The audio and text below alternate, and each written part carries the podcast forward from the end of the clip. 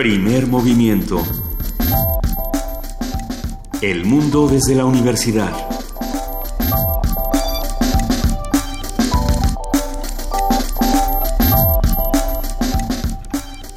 Muy buenos días, son las 7 de la mañana con 5 minutos de este jueves 8 de diciembre. Estamos en Radio UNAM.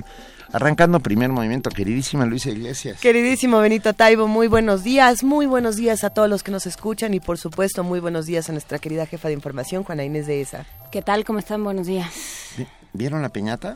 ¿Cuál piñata? ¿Cuál de todas? Ayer en el Senado de la República, la facción, bueno, no en el Senado, en un salón de fiestas donde la facción parlamentaria del PRD hizo su fiesta de fin de año en el Senado. Pues una cosa muy sobria y elegante. Tan sobria y elegante que lo primero que tenían era una enorme piñata de Donald Trump que rompieron. Pero no solo eso, todos a coro le chiflaron una mentada de madre y luego hicieron este grito que se utiliza en los estadios. Creo que los senadores tendrían que tener un poco, de dignidad. Pues o sí. Sea, nos representan. Sí. Pues quizá más allá de dignidad, también un poco de inteligencia, pensando en lo que representa un personaje como este. The Guardian sacó un artículo de lo más interesante que deberíamos compartir en redes sociales para todos los que les interese, que lo que dice precisamente es no asumamos que Donald Trump es tonto, él sabe exactamente lo que está haciendo y se divide punto por punto como toda su campaña ha sido un uso inteligente de la violencia. Entonces, contestarle con violencia y con violencia ignorante, pues es triste, ¿no? Pero, no responde a lo que tendríamos que estar haciendo en este momento. No pecamos de timoratos, ni muchísimo menos, pero sin duda el Senado está ahí. Ese no es el comportamiento del Senado. El Senado está ahí para mandar iniciativas y creo que esas iniciativas son las que tienen que responder a cualquier agresión contra el país o a favor de la autodeterminación como nación. Sí, pues, y no tendría que es el mismo, el bonito caso del trampolín y la alberca, no tendríamos que sentirnos tan vulnerables ante Trump si el Senado y el Poder Legislativo y Ejecutivo de este país estuvieran haciendo su trabajo. Exactamente. Pero ya, bueno, creo que ese es... Qué bueno que estén rompiendo su piñata y haciendo lo que suelen hacer nosotros. Tendremos que hacer lo que hacemos todas las mañanas, que es dar la información correspondiente y analizarla desde la universidad, como tiene que ser. Y hoy... A ver, ¿qué va a pasar el día de hoy? Hoy es jueves de gastronomía. La milpa, espacio y tiempo sagrado. Una conversación con Cristina Barros, investigadora de la cocina tradicional mexicana y articulista de La Jornada y... amiga, por supuesto, de este espacio radiofónico. Vamos a contar también con la colaboración de José Franco, titular de la Dirección General de Divulgación de la Ciencia, que va a hablar sobre becas L'Oreal UNESCO. Esto existe, esto no es... es que es raro, ¿no? Bueno, sí es un poco extraño. Mira, pensar que L'Oreal... Mientras te den, si te dan agarras, si te quitan grita. Pero ¿qué? ¿Para qué? A ver, dice, lo que se pregunta es ¿cuál es la importancia de impulsar la participación de las mujeres en la ciencia en México? Yo me pregunto qué está haciendo L'Oreal en ese sentido. Pues, creo que es interesante averiguarlo. A lo mejor poniendo dinero, una buena suma de dinero para incentivar la ciencia. Y mira que después de haber estado metidos en tantos escándalos precisamente de raíz bioética y científica, pues vale la pena entonces sí enterarnos de cuál ha sido la respuesta de L'Oreal y por supuesto cuál ha sido la de la UNESCO. Sin duda. Venga, tendremos la colaboración del Centro Cultural Universitario Tlatelolco con el tema exposición. Hay una exposición, La ciudad está allá afuera. Y hablará con nosotros Julio García Murillo, coordinador de la Sala de Colecciones Universitarias. En la nota del día vamos a charlar con el profesor Marco Fernández sobre los resultados de la prueba PISA. ¿Ustedes la pasaron? ¿Ya la hicieron en su casa para ver si la pasaban o no la pasaban? No, ¿tú la hiciste? Es que apareció en internet un link donde uno podía realizar esta prueba para ver si la pasaba o no.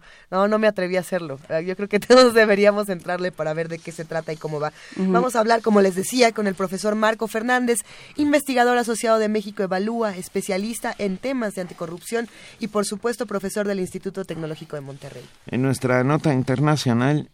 vamos a hablar sobre la negociación que concluyó en el Brexit, la salida de la Gran Bretaña de la Unión Europea. Hijo. Vamos a enterarnos de los entresijos de este bonito evento que cimbró al mundo entero. Luis Guacuja, responsable del programa de estudios sobre la Unión Europea del posgrado de la UNAM, estará con nosotros. Hay una pregunta que no le hemos hecho a Luis Guacuja y que se quedó pendiente desde hace varios meses. No sé si recuerdan que él nos decía, después del Brexit se avecinan las elecciones de los Estados Unidos. Y cuando terminen las elecciones de Estados Unidos, gane quien gane, hay que fijarnos muy bien en las acciones de Rusia con Ucrania. ¿Recuerdan que él nos lo planteó así? Pues en qué va eso también, y pensando precisamente en que lo que ocurrió con el Brexit y lo que ocurre con Estados Unidos se cumplió tal cual él nos lo planteaba, ¿no? Que eso va a ser algo interesantísimo. Vamos a contar con la colaboración del Programa Universitario de Estudios de Género. Hablaremos, como lo hacemos cada semana, con la doctora Ana Buquet, directora de este programa, que va a hablar sobre superheroínas, la representación de nuevos modelos femeninos. Tendremos, por supuesto, poesía necesaria, y hoy le toca a... ¿Te toca a ti, Benito, o le toca a Juana Inés de eso? ¿Te toca Juana Inés? No, a Benito le tocó lunes, a ti el martes, a mí... No, yo no vine el martes. Yo vine el miércoles, a mí me tocó ayer. No, pero sí me toca a mí. Eso. Ok, Juana Inés nos regañan porque peleamos. ¿No quieren hacer Juana un 3 de 3? Yo siempre propongo el 3 de 3 y nunca quieren hacer el 3 de 3.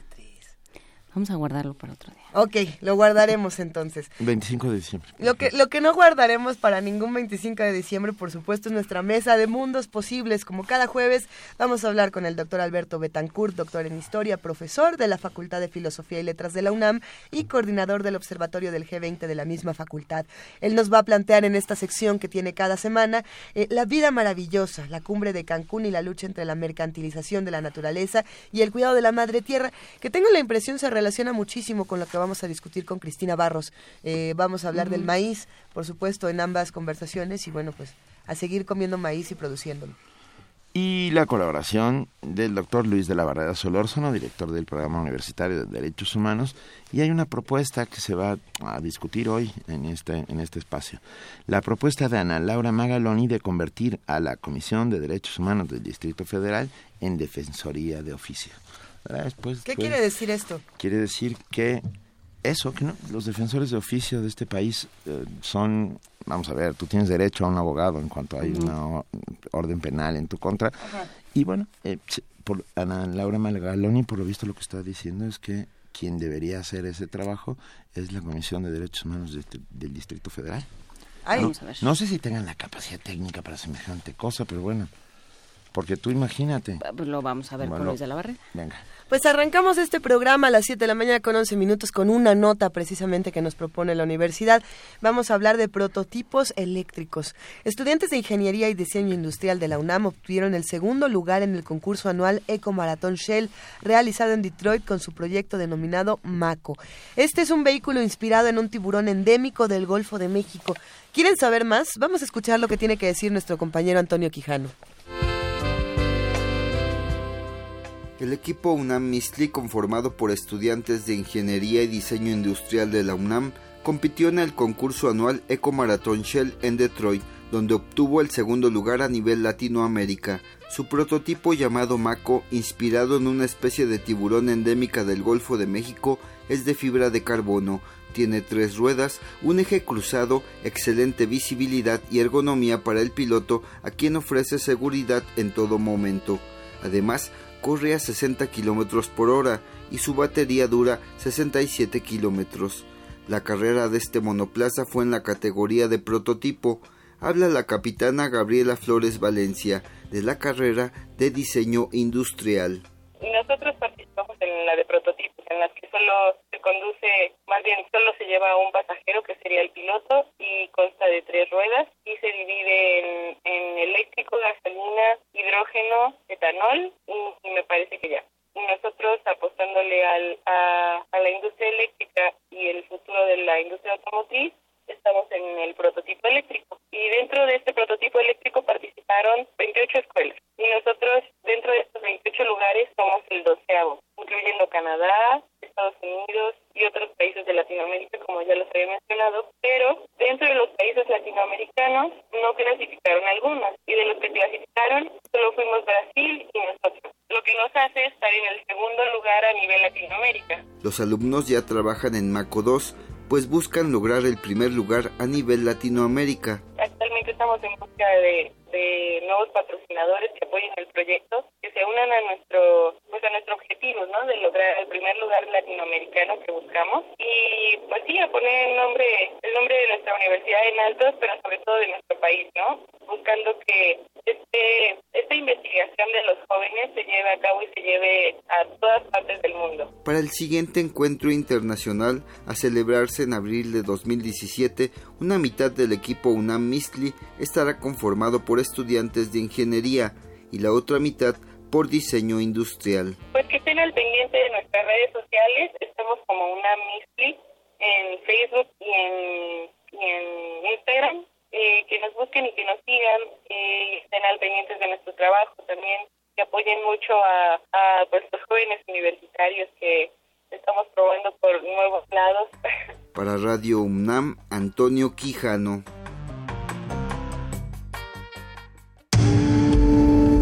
Primer movimiento. Clásicamente universitario. Son las 7 de la mañana con 15 minutos. Estábamos, por supuesto, leyendo todos sus tweets y todas las cosas que nos escriben. ¿Algo quieres decir, Juana Inés? Escuchando a Antonio Quijano, cuyo cumpleaños es hoy. ¡Ay, feliz cumpleaños, Antonio Quijano! Conchito Quijano. ¿Cómo? Nos está escuchando. Es que hoy es Día de la Santísima Concepción. Ah, entonces... Conchito Quijano. Oh, bueno. ¿No? Hoy es Día de la Santísima Concepción. De la Purísima Concepción, o sea, la Inmaculada Concepción. Ahorita me van a hablar todas mis tías arañadas. No, o sea, yo pregunto porque no lo sé, Juana Inés. Es el día de la Inmaculada Concepción. No, perdóname por confundirte en tus bellos saberes, querida Juana Inés. No, por ponerlo de manifiesto. Oye, ¿podemos felicitar a los conchos, a los que se llaman conchos? ¿Y conchos? A mi mamá. ¿A tu mamá? No es cierto. Sí, felicidades, señora. Ah, felicidades. Muchas felicidades. Un abrazo. Pero bueno, sobre todo a Toño Quijano. Vamos a dedicarle la canción para niños a Toño, al niño Toño Quijano y al niño Sebastián Vázquez, que ayer cumplió años y que no le pusimos canción para niños. Hay que poner doble función, cine permanencia voluntaria de canciones para niños. Y tenemos una canción llamada se llama Pollitos y está cantada por alguien llamado Kelmen Owanagem. Y nos están intentando decir cómo se pronuncia, pero sí es Kelmen Owanagem, libanesa. Es libanesa. Sí. Pollitos libaneses para todos ustedes. Miam, miam, miam, miam.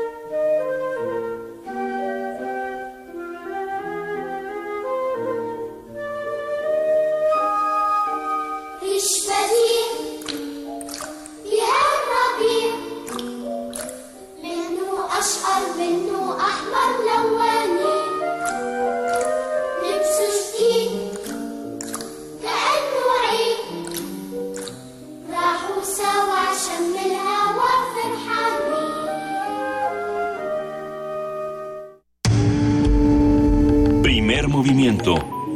Clásicamente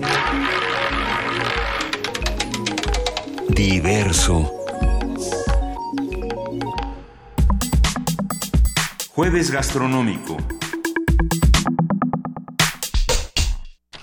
La exposición La Milpa, Espacio y Tiempo Sagrado, es un homenaje que el Museo Nacional de las Culturas Populares brinda a todos los que trabajan en la milpa, una práctica comunitaria necesaria para la conservación de la diversidad biológica, alimentaria y cultural de nuestro país.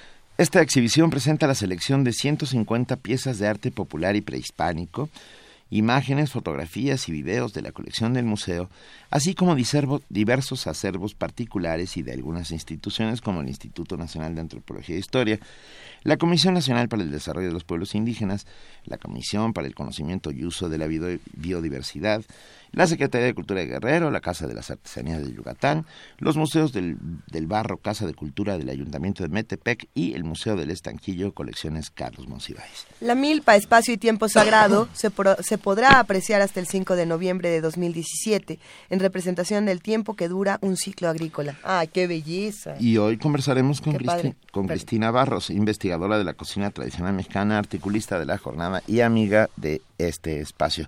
Querida Cristina, buenos días. ¿Cómo estás, Benito? Muy buenos días, Luisa, buenos días, Juana Inés. Muy buenos días, Cristina. Público, ¿todos bien? Todo bien, gracias. Excelente. Nos da muchísimo gusto hablar esta mañana contigo, querida Cristina. ¿Por dónde queremos entrar al tema de la milpa que tenemos que recuperar todos y cada uno de los días para replantear el planeta? Pues mira, yo creo que justamente viendo a la milpa como una respuesta contemporánea a los problemas de sustentabilidad, la FAO considera que 80% de los alimentos que comemos provienen de la agricultura familiar, esto es de pequeñas parcelas, de manera que su importancia en todos sentidos es muy grande, y muchas de esas pequeñas parcelas son justamente milpas, en el caso de México y en el caso, por ejemplo, también de Guatemala. Se trata de un policultivo, esto significa que hay dos alternativas, digamos, hay dos propuestas. Una sería el policultivo, otra el monocultivo. Y el monocultivo ha resultado ser muy depredador, es decir, desgasta mucho los suelos, necesita entonces de muchos agroquímicos para seguir siendo, y pues sinceramente estos agroquímicos están contaminando no solo el suelo, sino también los mantos de agua, y esto es grave.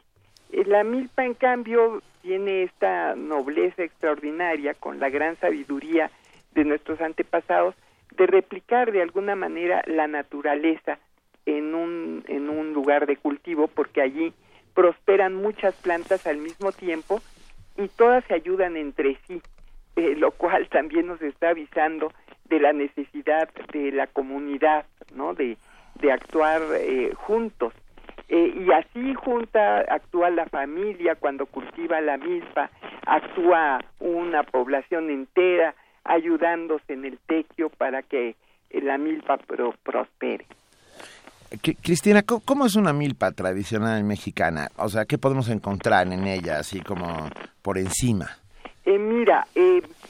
Digamos que las milpas varían de región a región. Hay muchísimas milpas, tantas como ecosistemas, pero hay una base de la milpa, desde luego, bueno, pues el eje es el maíz.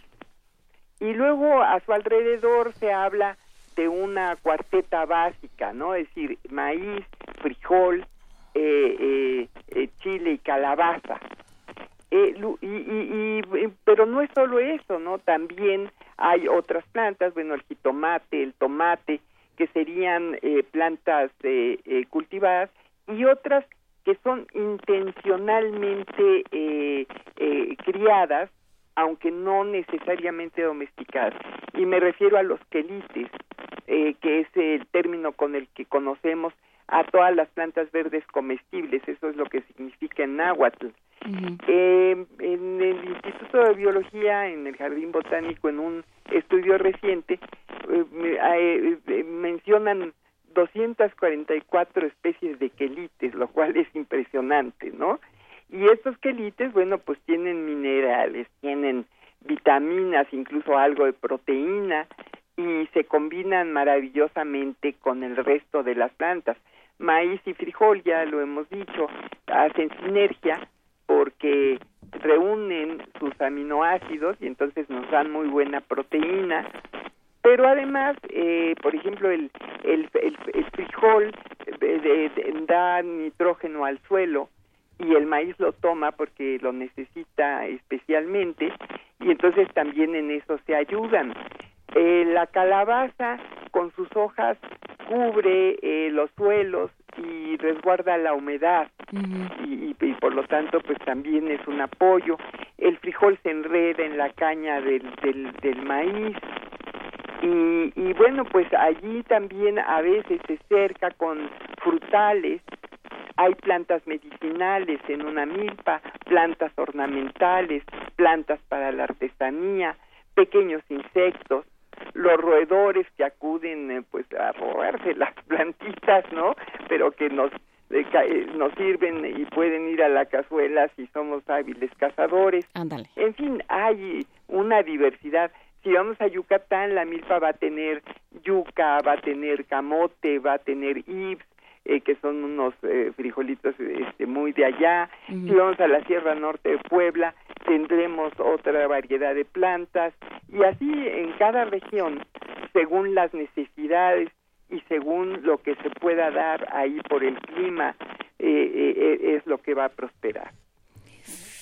A ver, pero ¿y cómo se vuelve a estos cultivos? O sea, ¿qué ha pasado? ¿Cómo los hemos perdido? Y si los hemos perdido, ¿cómo regresamos a ellos? No los hemos perdido, por fortuna. Uh-huh. En realidad hay estudios que muestran que 60% del maíz que nos comemos y 50 un poco más de frijol que nos comemos provienen de pequeñas parcelas. Uh-huh. Las milpas están allí, están a todo lo que dan, incluso está habiendo algunas experiencias muy interesantes del llamado diálogo de saberes, uh-huh. Ingenieros agrónomos, o biotecnólogos que junto con la comunidad buscan alternativas para que esa milpa prospere aún más, ¿no? Ahí hay ejemplos, por ejemplo, el doctor Antonio Turrenta ha trabajado mucho milpas con frutales, alternando de tal manera que cuando no hay frutos en la milpa, digamos, no hay que cosechar, hay fruta en los árboles y eso en el INIFAP pues se ha estado trabajando. De hecho, yo entiendo, y en Chapingo también han hecho experiencias interesantísimas, pues muy basados en todo el trabajo del maestro Xolocotzin, que él vio en la milpa pues todas estas maravillosas probabilidades, ¿no? Y de esto es de lo que el museo quiere hablar, ¿no? Esta es la razón por la cual la directora general de Culturas Populares, Alejandra Frausto, pues ha impulsado esta exposición junto pues con el director del museo, Rodolfo Rodríguez Castañeda, y el grupo de trabajo allí, ¿no? El jefe de servicios educativos, David Hernández, el museógrafo Marco Polo Juárez y el diseñador Edgar Gallegos, que han estado trabajando mucho allí. Y bueno, pues la Secretaría de Cultura está a todo lo que da en relación con la milpa, porque el INAH, el Instituto Nacional de Antropología e Historia, tiene ahorita una exposición sobre la milpa, Milpa Pueblos de Maíz, en Querétaro. Uh-huh. Y esa exposición va a venir a México en febrero. Sí. Pero los que vayan por Querétaro la pueden ver desde ya en diciembre o en enero con mucho gusto, porque hay la intención en estas dos entidades, INAH y Culturas Populares, de ir hermanados en este proyecto, dada la importancia tan grande que la milpa tiene, también desde el punto de vista ceremonial, porque la milpa es un espacio donde ocurren a lo largo del ciclo agrícola muchísimas expresiones culturales. Cristina, hablando de esta transmisión de saberes tradicionales, me quedé muy, muy contento de saber que también se está regresando de alguna otra manera al sistema de terrazas, que es un sistema prehispánico de cultivo. Ah, mira. Y que en toda la zona de Tláhuac y de Milpa Alta se está sembrando un montón de nopal en terrazas. Sí, así es. Bueno, este tipo de cultivo de terrazas sucesivas está muy ubicado desde la época previa a la invasión española, es decir, era un sistema que incluso se ve en algunas fotografías en el camino a Cuernavaca. No están en uso, pero se ven las terrazas, ¿no? Uh-huh. Y son una alternativa y una propuesta junto con la chinampa también absolutamente nuestras, ¿no? Y muy muy atendibles, diría yo. Y que deberíamos mirar hacia ellas, cómo están las cosas, ¿no? Importamos el 80% del arroz que consumimos en este país, importamos creo que es el 35% del maíz, importamos el 40% del frijol. No, y yo creo que lo interesante aquí, Cristina, es qué pasa con este tipo de exposiciones, porque son conocimientos que, digamos, quienes están metidos en este tema o quienes escuchan Primer Movimiento lo saben, pero qué pasa cuando llegan a, o sea, cuando se ponen realmente para que los vea todo el mundo. Pues mira, están pasando cosas muy interesantes. Nos tocó hacer la curaduría a Marco Buenrostro y a mí, y sí tuvimos, digamos, como esta intención muy de ser muy claros en la redacción del cedulario, de que la propuesta sí llegara a la gente y fuera muy muy muy directa. No quiero decir didáctica porque no suena bien, pero al final sí ocurre, ¿no? Y claro, la interpretación museográfica ha sido excelente, ¿no? Hay por ejemplo, unos cajones de semillas, de muchísimas semillas diferentes, que pueden tocar las personas que acudan, las pueden ver entonces de qué se trata en vivo. Hay también algunas figuras, hay un en el centro una parte de la exposición muestra el ciclo agrícola de una manera muy inteligente y muy grata también visualmente, y hay figuras muy al alcance visual de los niños, ¿no? Y eso ha sido muy interesante. Platica el director de los comentarios que está viendo en el libro de visitantes, cómo pasa algo que toca el corazón de mucha gente, ¿no? Porque finalmente muchos de los que vivimos en la ciudad estamos todavía conectados con el campo. Bueno, nada más recordemos aquí en la misma Ciudad de México que 50% de esta ciudad es verde, suelos de conservación, y que tenemos unas delegaciones rurales, Milpalta, Xochimilco, Coajimalpa, la Magdalena Contreras, que es donde está su casa, y por cierto, Lina nos acaba de otorgar ahí un reconocimiento como pueblo de San Jerónimo Aculco-Lídice, y este es uno de los pueblos de la Magdalena Contreras, y Tlalpan también tiene una parte importante rural, Tláhuac. Entonces, bueno, estamos aquí, lo tenemos a la mano, basta con que nos animemos a darnos una vuelta por cualquiera de estas delegaciones y estamos en el campo. Y mucha gente, sus abuelos, sus padres, son campesinos, iban en vacaciones por lo menos a verlos y estaban allí viendo cómo se cultivaba una milpa y seguramente echaron la mano. Entonces, cuando ven de pronto la exposición, todo esto aflora, todo este conocimiento, todos estos recuerdos se presentan, y esto es de lo que se trata, ¿no? Que recordemos que hay un origen campesino y que el campo nos da de comer finalmente, ¿no? Y que México es un país grandioso por su biodiversidad, como lo muestra, por cierto, unas infografías maravillosas que hizo Conavio y que están presentes en la exposición. Cristina, tú me corregirás, pero bueno, cuando se habla de platillos típicos de ciertas partes del país, tenemos muy claro, por ejemplo, que en Yucatán, ¿verdad? Pero de la Ciudad de México casi no se habla de platillos típicos. O solo hablamos de combinaciones, a lo mejor, Benito. Sí, parecería que el taco al pastor es el platillo típico de la Ciudad de México, pero el caldo tlalpeño, que supongo que viene de Tlalpan, por eso espero que me corrijas, que no vaya a estar yo diciendo una barbaridad, es un producto típico de la milpa. Sí, claro, desde luego, y bueno, para saber lo que es la cocina del Distrito Federal, hay un recetario maravilloso de Mauricio Ávila, editado en la colección de recetarios Cocina Indígena y Popular, que justamente atiende al Distrito Federal, y qué barbaridad, bueno, la cantidad de preparaciones que encontró en las diversas delegaciones, aún en las muy urbanas, es fantástica, ¿no? O sea, hay que acudir a ese libro para ver, y sí, la milpa nos da pues la famosa sopa de milpa, ¿no? Claro. Una sopa de haba tierna con verdolagas, pues es una sopa sopa de milpa, una sopa de flor de calabaza con calabacita, granitos de elote, su chilito verde, pues también es una sopa de milpa. Y así nos vamos, ¿no? No quiero dejar de mencionar, pues, y eso saliéndonos un poquito de la cocina y regresando al espacio del museo, que el museo ha tenido la vocación del maíz desde su fundación.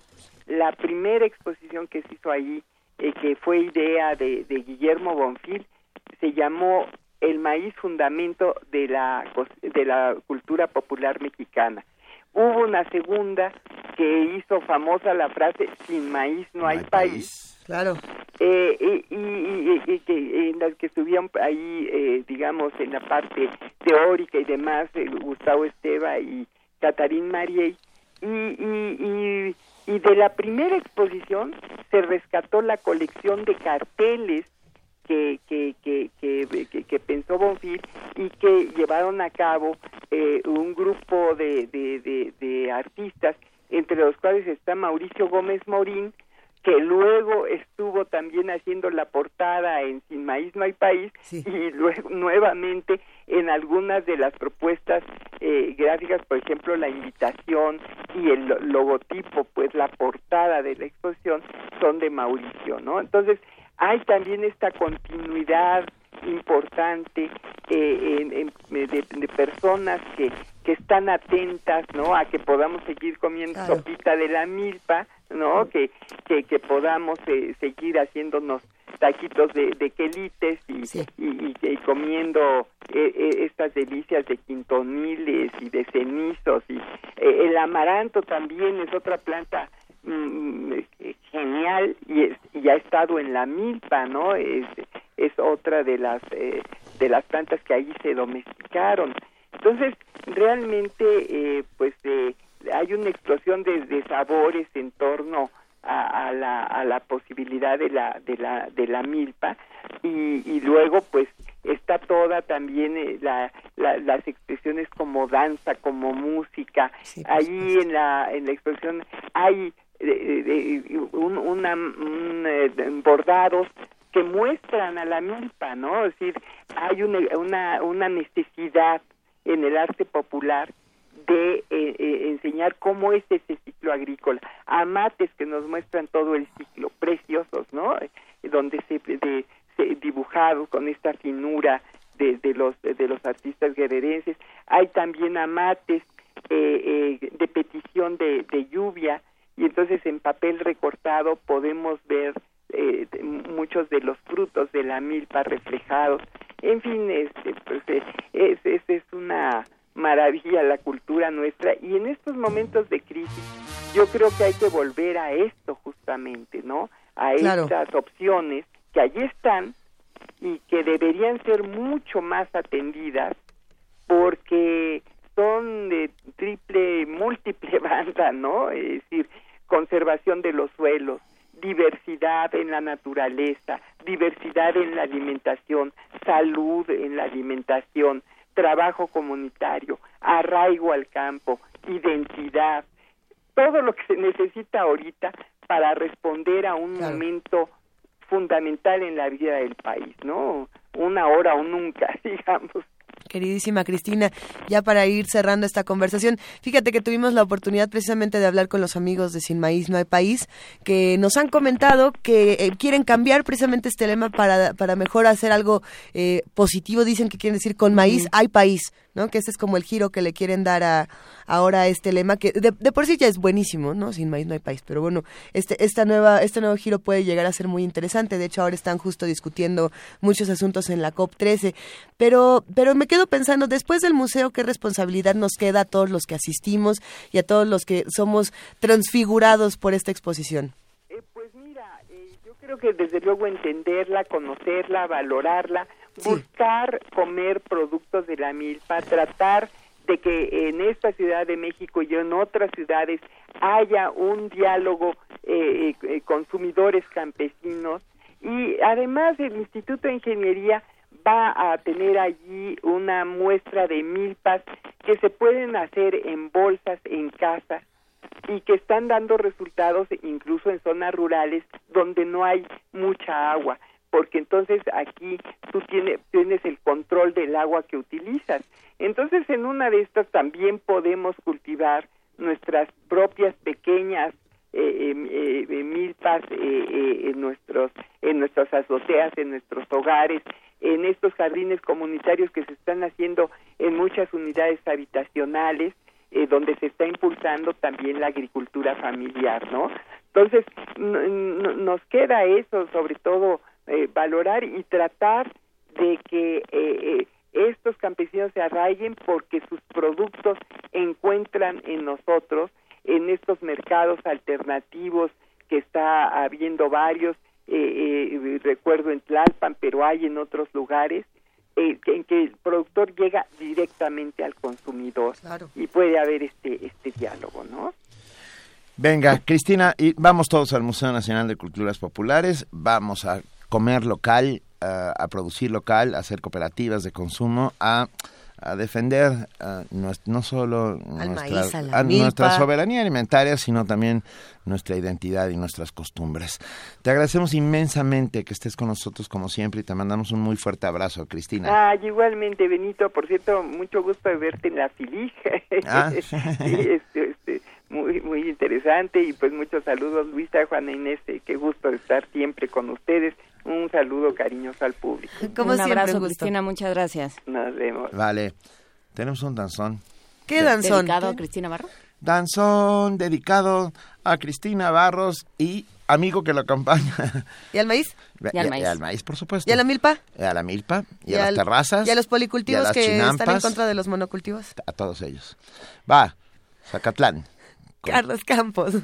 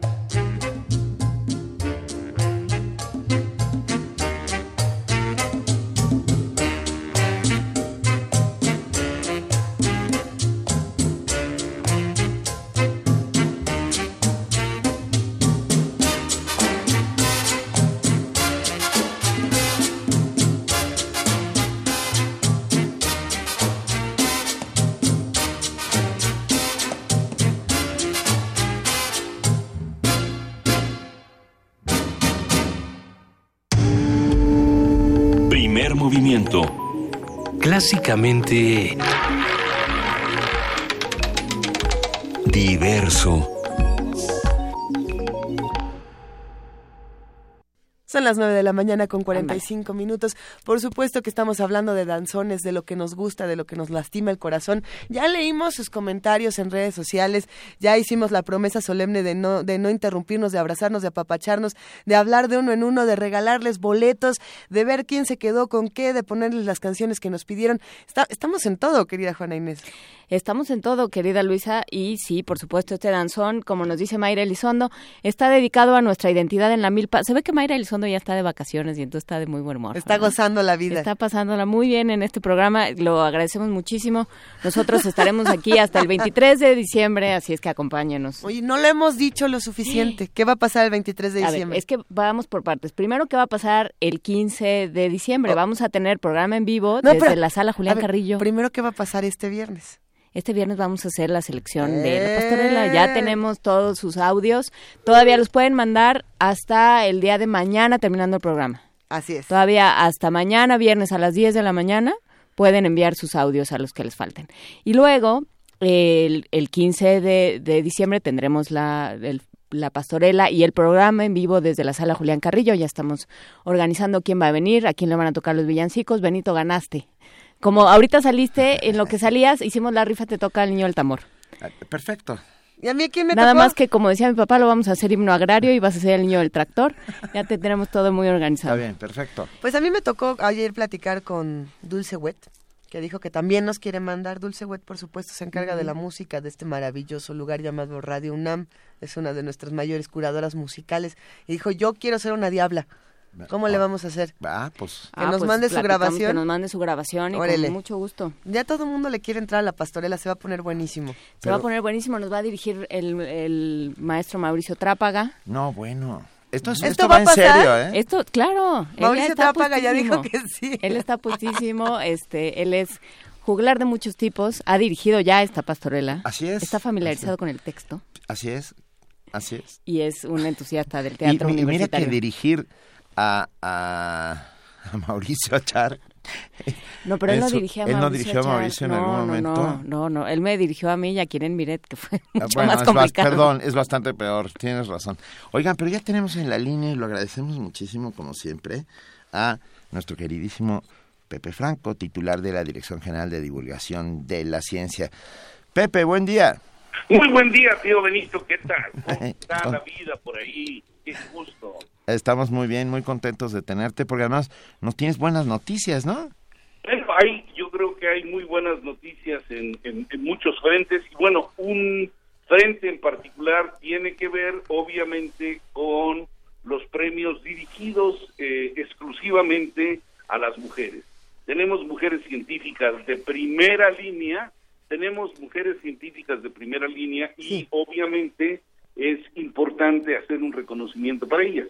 Y me da mucho gusto decirles que desde hace 10 años, la compañía L'Oréal, esta compañía muy conocida de cosméticos, junto con la Academia Mexicana de Ciencias y la UNESCO, han dado un premio a investigadoras mexicanas en las áreas enfocadas a la química, biología, ciencias de la salud, etcétera, y también a las físico-matemáticas. Entonces, es un premio importante porque es para investigadoras jóvenes de menos de 40 años sí, y se amarra con un premio internacional, un premio mundial que hace L'Oréal pues para investigadoras que ya tienen una carrera. Entonces, hay un concurso nacional, que es este del que estamos hablando ahorita, y hay otro concurso mundial organizado por L'Oréal. Me da mucho gusto que 4 o 5 investigadoras mexicanas maduras se han llevado el premio L'Oréal mundial. La primera fue la doctora Orozco, Esther Orozco, del CIMESTAB. Ella fue la primera en recibir el galardón mundial. Después tuvimos a la doctora Silvia Torres Peinder, luego tuvimos a la doctora López Colomé de la UNAM, de Fisiología de la UNAM, y y a la doctora López Charretón, ella más joven que todas las demás, del Instituto de Biotecnología de la UNAM. Pero, bueno, pues recientemente se dieron los premios a 5 investigadoras jóvenes. 2 de ellas son de la UNAM, 2 son de la UNAM y una es del Instituto Politécnico Nacional. Y yo la reto a ver si ustedes saben quiénes fueron las ganadoras.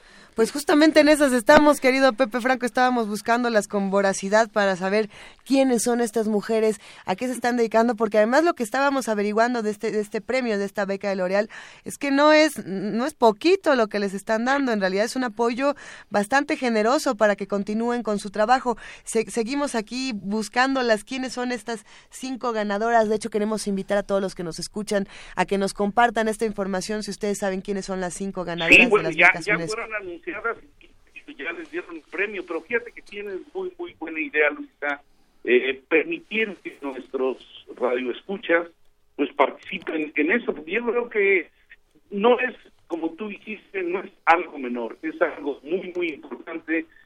Las mujeres pues no tienen una representación muy grande en los puestos de dirección, ni públicos ni privados, y tampoco tienen una participación muy grande en las áreas de investigación. En México, por ejemplo, el Sistema Nacional de Investigadores tiene un porcentaje un poquito menor al 30% de investigadoras mujeres el día de hoy. O sea, el 70% de los investigadores nacionales somos hombres, y esto implica que todavía tenemos muchísimo trabajo enfrente de nosotros para lograr incentivar la participación de las mujeres en la investigación y lograr tener una equidad de género real, claro, en el trabajo de investigación. Mira, yo, Pepe, creo que... ¿Perdón? Es que justamente aquí, Juana Inés de Esa, entre todos nos pusimos a buscarlas y ya encontramos a las 5 ganadoras. ¿Quieres que compartamos un poco de sus perfiles? Por favor, yo les pediría, porque esto de que yo esté hablando todo el tiempo no me parece tan adecuado.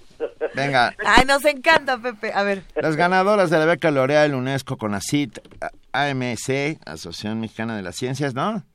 Ah, es la academia. Academia, perdón, Pepe. Sí. Está bien, es el mismo concepto. Venga, María Guadalupe Montes de Oca Yemá, del Departamento de Materiales de la Universidad Autónoma Metropolitana Azcapotzalco. Luego, por otro lado, tenemos a Morelia Camacho Cervantes, del Instituto de Investigaciones en Ecosistemas y Sustentabilidad de la Universidad Nacional Autónoma de México, Campus Morelia. Viridiana Yasmín González Puertos, Departamento en Ciencias de la Salud de la Universidad Autónoma Metropolitana Iztapalapa. Selena Lisbeth Fernández Valverde, ella es del Laboratorio Nacional para la Genómica de la Biodiversidad del Centro de Investigación y de Estudios Avanzados del Politécnico, y este premio me llama muchísimo la atención por lo de genómicas, pero luego lo platicamos. Venga, y también Maritza Arlén Lara López, del Instituto de Astronomía de la Universidad Nacional Autónoma de México. Bueno, yo no quería decirlo porque iban a decir, claro, como sale una astrónoma, este amigo le encanta propagar esa noticia. No, pero a mí me da mucho gusto. Esta chica es una investigadora joven muy, muy, muy, muy buena. Bueno, como todas las demás, ¿no?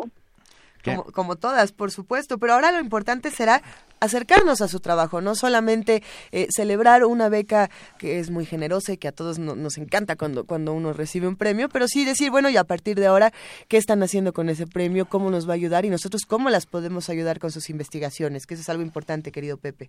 Así es. Bueno, yo no sé si los tiempos que tienen ustedes lo permitan, pero no sería ninguna mala idea que en algún momento les hicieran una pequeña entrevista a cada una de ellas para que ellas mismas les digan cuál es su pasión por la investigación y cuál es el trabajo que están haciendo.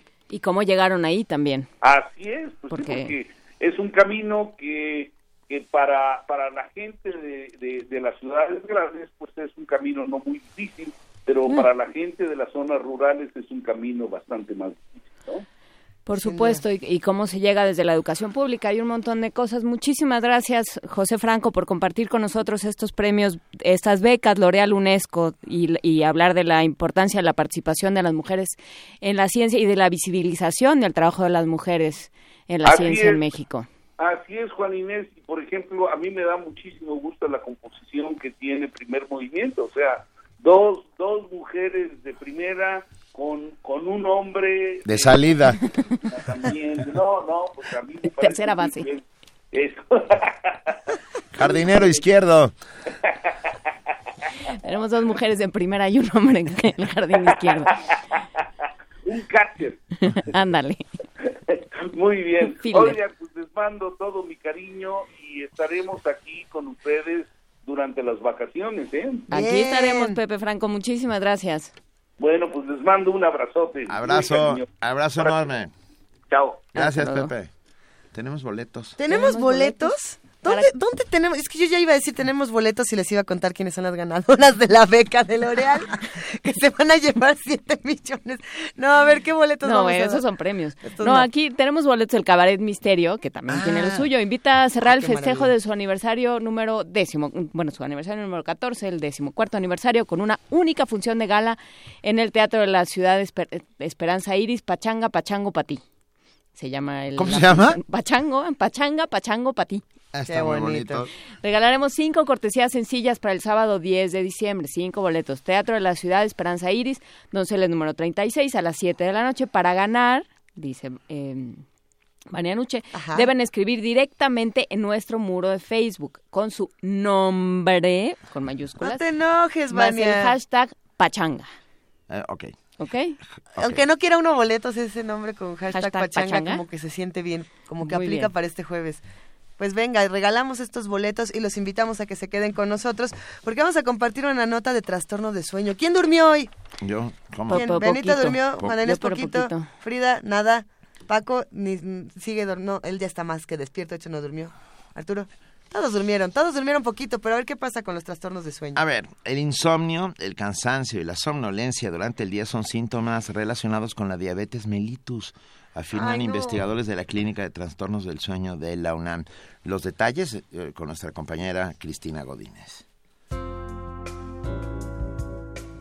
Las personas que duermen poco, de forma interrumpida, que padecen insomnio o despiertan cansadas y están somnolientas durante el día, tienen altas posibilidades de desarrollar una enfermedad crónico-degenerativa. Lo anterior debido a que los trastornos del sueño están asociados con niveles elevados de glucosa en la sangre. Dormir poco o no tener buena calidad del sueño incrementa el riesgo de padecer diabetes mellitus, enfermedad que de acuerdo con la Encuesta Nacional de Salud y Nutrición de 2012 afecta al 9.17% de los adultos en México. Habla la doctora Viridiana Valdés Pineda, responsable médico de la Clínica de Trastornos del Sueño de la UNAM. La diabetes se ha visto que está relacionada, sobre todo con la falta de horas de sueño, que es un gran problema que tenemos. Dormir menos de 5 horas incrementa el riesgo de tener diabetes. Y también con el síndrome de apnea del sueño, que significa que están dejando de respirar mientras duermen y tienen ronquido. Aproximadamente el 30% de las personas que tienen alguno de estos trastornos del sueño puede llegar a tener diabetes tipo 2. El especialista hace las siguientes recomendaciones. Las personas que tengan diabetes, que tengan ronquido y aparte que esté dejando de respirar durante el sueño, se recomienda que acudan a una clínica con especialistas del sueño para valorar cómo están respirando durante la noche porque la detección del trastorno del sueño y el tratamiento puede mejorar también el control del azúcar de las personas, pues podrían requerir menos medicamento y también tener un buen control metabólico. Realizar ejercicio de preferencia por las mañanas, dejar de ingerir bebidas con cafeína por la tarde y tener un horario fijo para dormir son hábitos indispensables para mejorar la salud de cualquier individuo. Si necesitan atención pueden venir a nuestra clínica de la UNAM, aquí tenemos muchos especialistas y podemos ayudarlos a que descansen mejor y a que tengan un mejor control metabólico y también cardiovascular. Las clínicas de trastornos del sueño se ubican en Ciudad Universitaria y en el Hospital General de México, en la Unidad de Medicina Experimental. Para Radio UNAM, Cristina Godínez. Primer movimiento. Clásicamente universitario.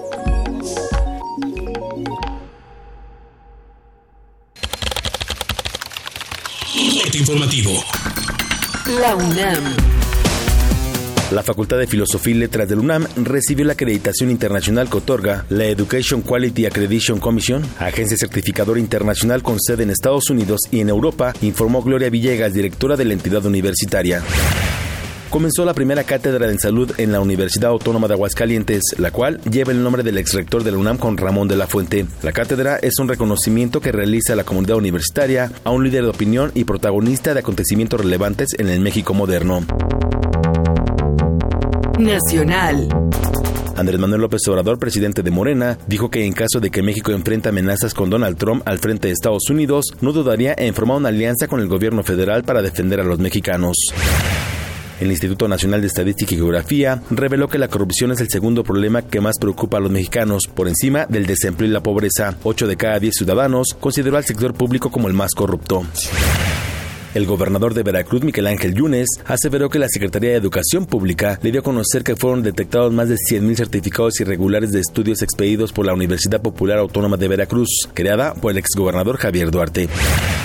Senadores, diputados y dirigentes del PRD celebraron una posada con una piñata del presidente electo de Estados Unidos, Donald Trump. En la verbena, los perredistas lanzaron insultos contra el magnate. Economía y finanzas.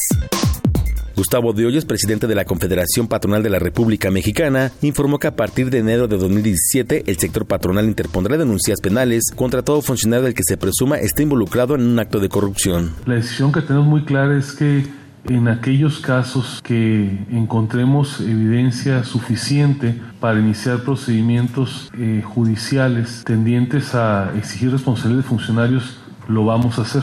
En ese punto estamos. Lo que le quiero señalar es que no hay ningún funcionario irremediablemente incluido, ni tampoco ninguno que esté deliberadamente excluido.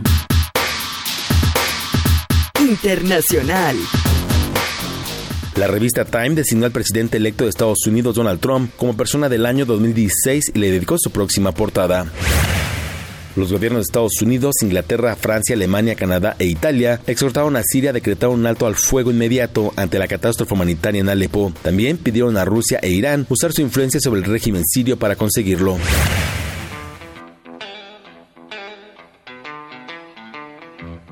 Un día como hoy. En 1943 nació el cantante estadounidense Jim Morrison, quien fue líder y vocalista de la banda The Doors. El músico, conocido popularmente como el Rey Lagarto, también fue un destacado compositor. Murió a los 27 años de edad en París, Francia.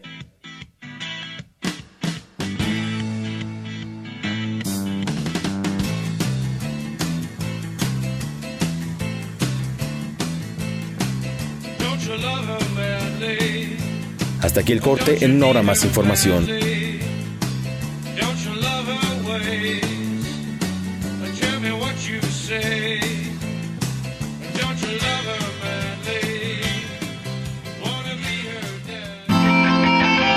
Radio UNAM, clásicamente informativa.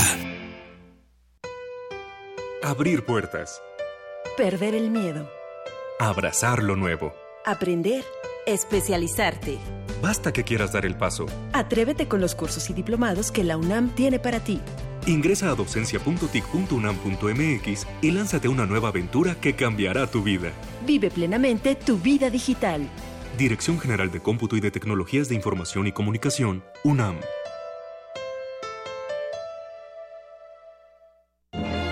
Las mayores producciones operísticas en el recinto cultural más importante de Nueva York desde la comodidad de tu universidad. En vivo, desde el Met de Nueva York, temporada 2016-2017, en el Teatro Juan Ruiz de Alarcón del Centro Cultural Universitario. Consulta la cartelera en www.cultura.unam.mx/arte en pantalla. Una experiencia musical importada en el acto. Radio UNAM y Cultura UNAM invitan. Este mensaje es para ti. Hoy te queremos dar las gracias por no olvidar tu responsabilidad ciudadana. Muy pronto, lo que empezó como una idea se convertirá en una realidad. A ti, que propusiste y decidiste un proyecto para mejorar tu colonia con el presupuesto participativo, y a quienes decidieron representar a su colonia o pueblo. Ahora es tiempo de darle seguimiento al proyecto ganador. Ya hablaste por tu colonia, ahora exige que se cumpla. Te esperamos el próximo año con una nueva idea. Instituto Electoral del Distrito Federal. La 38ª Feria Internacional del Libro del Palacio de Minería convoca a estudiantes o recién egresados de la UNAM a formar parte de su grupo de becarios en actividades culturales. Buscamos iniciativa, excelente comunicación y facilidad para trabajar en equipo. Se ofrece remuneración económica. Entra a filminería.unam.mx y consulta las bases. Sal un momento de tu cuerpo, contempla tus actos y pregúntate, ¿cuándo lo perverso se volvió parte de ti? Escena doble, Teatristas en Acción, presenta Sensatez y Cautela, capítulo 2, La comedia de los enredos mentales. Dirección y dramaturgia de Ramiro Galeana Mellín. Domingos a las 13 horas en la Sala Julián Carrillo, Adolfo Prieto 133, Colonia del Valle. Entrada libre. Ven y confronta la realidad. Náhuatl, mixteco, maya, celtal, tzotzil, zapoteco, otomí. Las lenguas originarias de México reunidas en un espacio de interculturalidad. Calme Cali. Calme Cali. Acompáñanos a conocer las diferentes culturas indígenas de nuestro país en voz de sus hablantes. Todos los jueves a las 10 de la mañana. Retransmisión domingo 15:30 horas. Por el 96.1 de FM. Radio UNAM. Búscanos en redes sociales, en Facebook como Primer Movimiento UNAM y en Twitter como PMovimiento, o escríbenos un correo a primermovimientounam@gmail.com. Hagamos comunidad.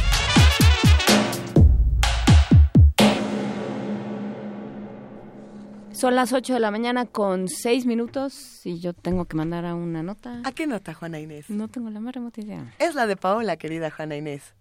Oh, muy bien. Ah, eso está también en la Gaceta el día de hoy. Viene una foto ¿sí? tan bonita de Ana Paola Vianello. Busque su Gaceta porque ahorita te la voy a mostrar. Es muy, muy bonita. Venga. Foto. La verdad es que si nos van a conservar para la posteridad en algún tipo de imagen, debería de ser como esa, fíjate. ¿De plano? Sí. A ver, sí, vamos a compartir la foto. El día de hoy en su...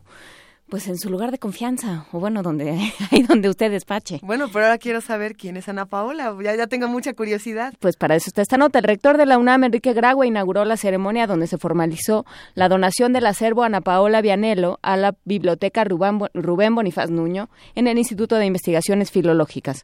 Nuestro compañero Antonio Quijano, cuyo cumpleaños es hoy, hay que decirlo, nos tiene la información.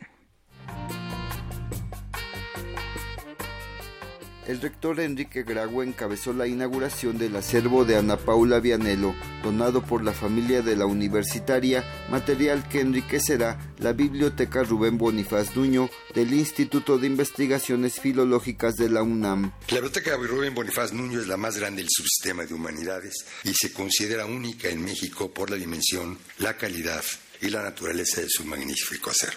Hoy nos toca acrecentar ese tesoro con la donación de la familia Córdoba Vianello en la Biblioteca de Ana Paula. Se trata de 9,000 títulos de la colección privada de la investigadora y conforman el fondo reservado que lleva su nombre. La colección de la doctora Vianello está conformada por textos de literatura de la Grecia arcaica, del periodo clásico y por ejemplares que datan desde el siglo XVI. Que la colección será la fuente de consulta de académicos y estudiantes, quienes, como ella, penetrarán en los clásicos, diseminarán el conocimiento y ayudarán a perpetuar la inagotable fuente de la cultura. Esta inauguración se efectuó en el marco del 20 aniversario de la Biblioteca Rubén Bonifaz Nuño, que tiene alrededor de 158,000 volúmenes, 10,000 tomos de enciclopedia, diccionarios especializados, atlas e índices, 4,000 tesis de licenciatura y posgrado en letras, lengua y literatura hispánica, lingüística, historia, antropología y sociología. Además cuenta con una colección de folletos de 4,000 ejemplares y 120 estudios sobre códices mexicanos. En el aula magna del Instituto de Investigaciones Filológicas El Dr. Glagua explicó que la hemeroteca tiene 980.000 fascículos, pero sobresalen los fondos especiales, con 40.000 volúmenes donados por destacados escritores, traductores, así como críticos y poetas. Lorenzo Córdoba Vianello, consejero presidente del INE, dijo que la donación del fondo reservado de su madre simboliza su retorno a ese instituto, que fue su casa durante casi 4 décadas. Para Radio UNAM, Antonio Quijano. Primer movimiento. Clásicamente universitario. Son las 8 de la mañana con 10 minutos. Seguimos aquí en Primer Movimiento discutiendo todas las cosas que nos han mandado, todos los temas que tenemos que tocar por ahí. Nos escriben muchísimo para preguntarnos por los boletos que damos, por las cosas que les estamos regalando. A ver, nos recuerda nuestra querida compañera Vania Anuche que los libros y las cosas que han recibido las tienen que recoger en Adolfo Prieto 133, Colonia del Valle, a 2 cuadras del Metrobús Amores. En y si casa. No, así es. Si son boletos, tienen que recogerlos en las taquillas. Pero, a ver, hay una duración para todos los libros y las cosas de 15 días. Y si no, ¿qué pasa con ellos? Se van a...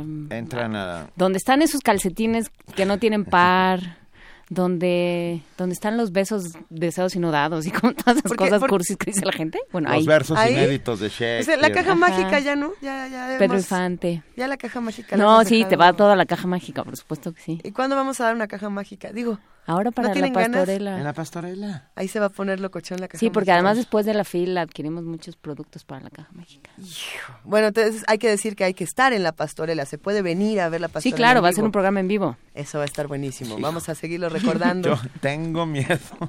Tú no te preocupes. No, bueno. Todo va a estar bien. Podemos venir disfrazados. Tú sigue mis instrucciones y todo se va a poner muy bien. La verdad es que bien nos va a ir. Ay.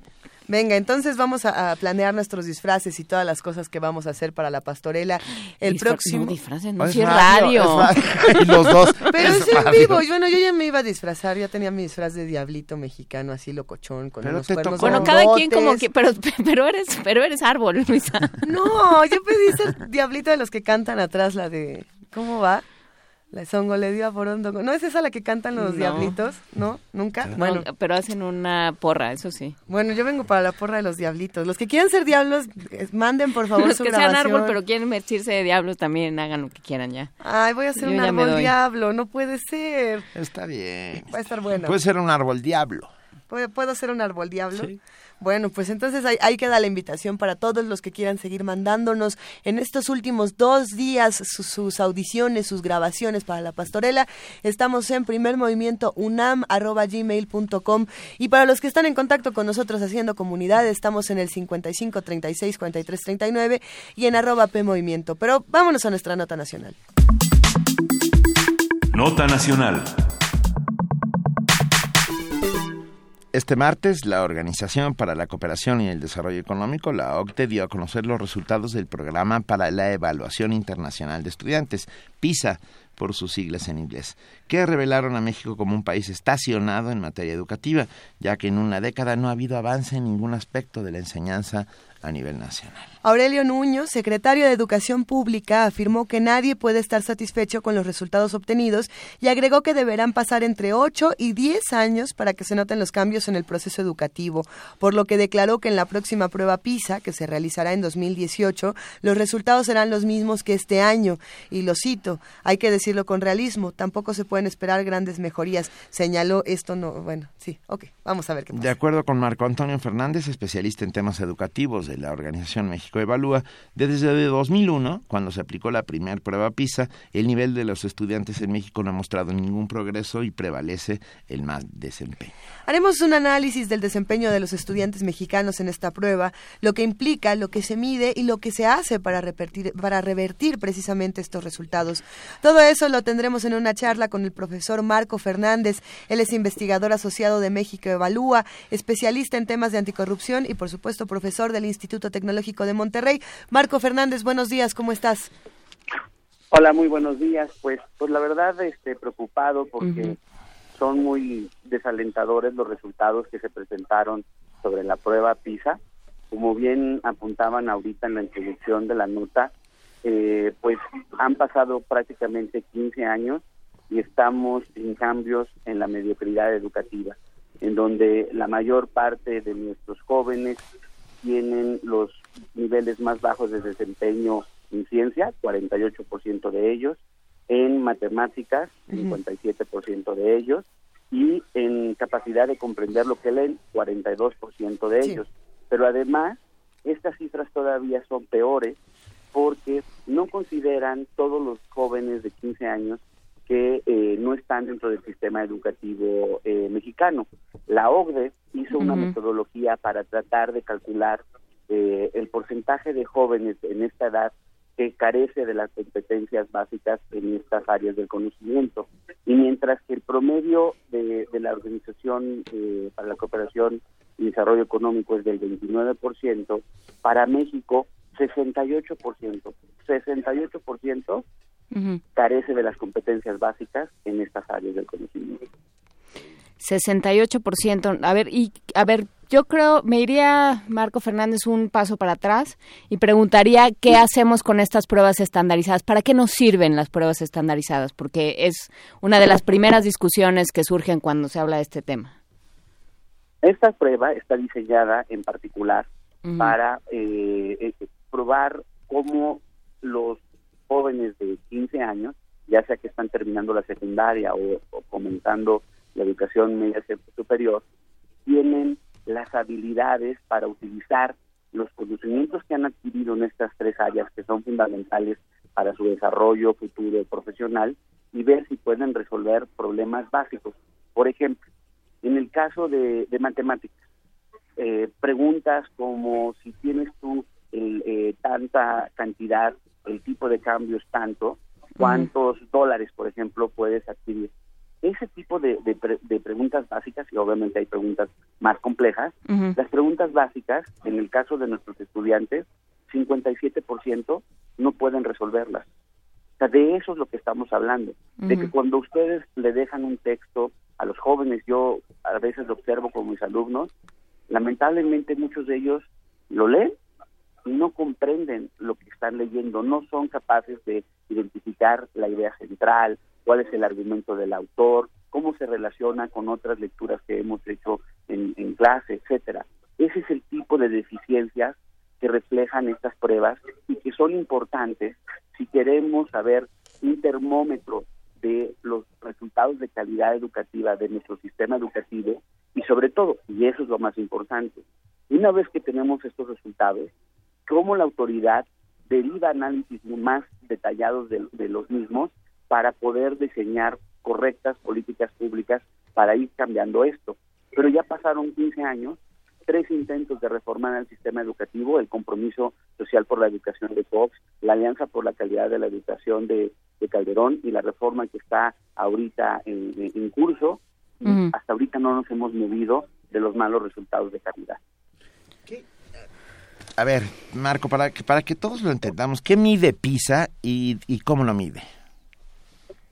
Mira, lo que mide, como les acabo de comentar, son distintos conocimientos, los conocimientos cómo pueden ser aplicados para desarrollar habilidades para poder resolver problemas en estas tres áreas del conocimiento, la ciencia, las matemáticas y la comprensión de la lectura.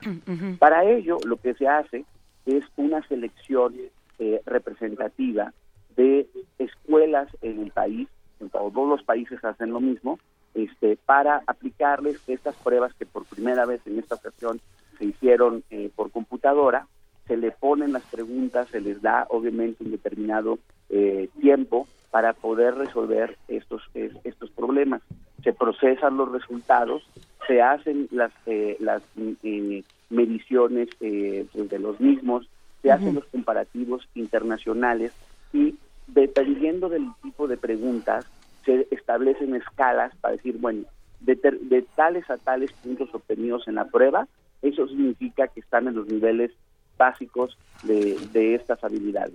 De tales son en los niveles medios y tales después de cierto score están en los niveles de excelencia. De hecho, cuando uno observa, por ejemplo, las cifras relacionadas a la excelencia, Benito, Sí. Tú observas que, por ejemplo, en ciencias, mientras que en el promedio de los países de la OCDE que tomaron todos esta prueba, el 8% está en los niveles superiores, es decir, en el nivel 5 del score de todos estos, de estas preguntas que se les hicieron. En nuestro país, lamentablemente, es el 0.1% de nuestros estudiantes está en ese nivel de excelencia. En matemáticas es el 0.3%. O sea, sí tenemos un problema muy serio de que no estamos siendo capaces de transmitir correctamente los conocimientos a nuestros niños y a nuestros jóvenes, y esto se refleja en su capacidad de utilizar esos conocimientos para resolver problemas básicos en estas tres áreas del conocimiento. Lo que produce muchísima frustración tanto para los padres de estos jóvenes como para la sociedad que está alrededor de los resultados de la prueba PISA, querido Marco Fernández, es precisamente la frustración que sienten cuando escuchan a Aurelio Nuño decir, pues es que no se pueden esperar mejores resultados. ¿Qué sí se puede esperar o qué sí se tendría que estar esperando o persiguiendo con las distintas reformas, con los distintos presupuestos? Porque esto no es nada más de cómo le estamos enseñando o no a los jóvenes. Tendríamos que irnos hacia atrás y hacia atrás hasta ver si hay dinero en ciencia para impulsar el conocimiento de los jóvenes, si hay distintos apoyos. ¿Tú cómo ves esta situación? Llegan sin desayunar a la escuela, por ejemplo, ¿no? ¿Cómo ves esto? Mira, yo creo, Luisa y Juana, que al centro de estos problemas, uh-huh, con franqueza, está el problema de la corrupción en el sistema educativo. Uh-huh. Porque la corrupción hace que, por ejemplo, a pesar de que los presupuestos educativos en términos reales en los últimos 20 años han aumentado, pues se desvían para otras cosas. Vean, por ejemplo, la tragedia de Chihuahua o de Veracruz, en donde hay desfalcos de dinero que se supone iba para la infraestructura de mejorar las escuelas públicas de nuestro país, uh-huh, y quién sabe dónde se perdió. Obviamente, cuando uno observa las características, por ejemplo, que detectó el centro educativo, detecta que no están las condiciones mínimas para el aprendizaje. Con corrupción, sabemos que muchas veces se ha permitido el pago ilegal de aviadores y comisionados del sindicato. Con corrupción, se ha hecho tranza para la asignación de las plazas. Por ejemplo, la reforma promete crear un servicio profesional docente. Lamentablemente, hay gobernadores y sus autoridades educativas en los estados que no entienden que las cosas están cambiando y no quieren hacer públicas las listas de asignación de las plazas en el orden de los resultados de la evaluación de los docentes. ¿Por qué? Porque una vez que los evalúan, lamentablemente están alterando la forma en que están asignando estas plazas. Y ahí es donde también somos críticos de la autoridad federal inevitablemente, porque el servicio profesional docente tiene esta información. El INAI ya ha determinado que tienen que hacerse públicas estas listas de prelación, uh-huh, y es la hora que no se hacen listas, las públicas, las listas de prelación. La SEP no hace las denuncias en contra de las autoridades estatales que están violando la ley, que se vuelven cómplices. En el caso de los nuevos maestros necesitan recibir forzosamente una tutoría como parte de la ley, pues porque son maestros que, por decirlo de alguna manera, son verdes, ¿no? Apenas están aprendiendo a mejorar la forma de enseñar en clase. Uh-huh. Pero derivado de un estudio que estoy haciendo desde la perspectiva de los estados, por ejemplo, en Chihuahua, a los nuevos maestros los han estado enviando a la zona de la sierra, generalmente a la Sierra Tarahumara. Los docentes que podrían ayudar a sus compañeros para darles esas tutorías están a más de 100 kilómetros de distancia, por lo cual no les dan las tutorías.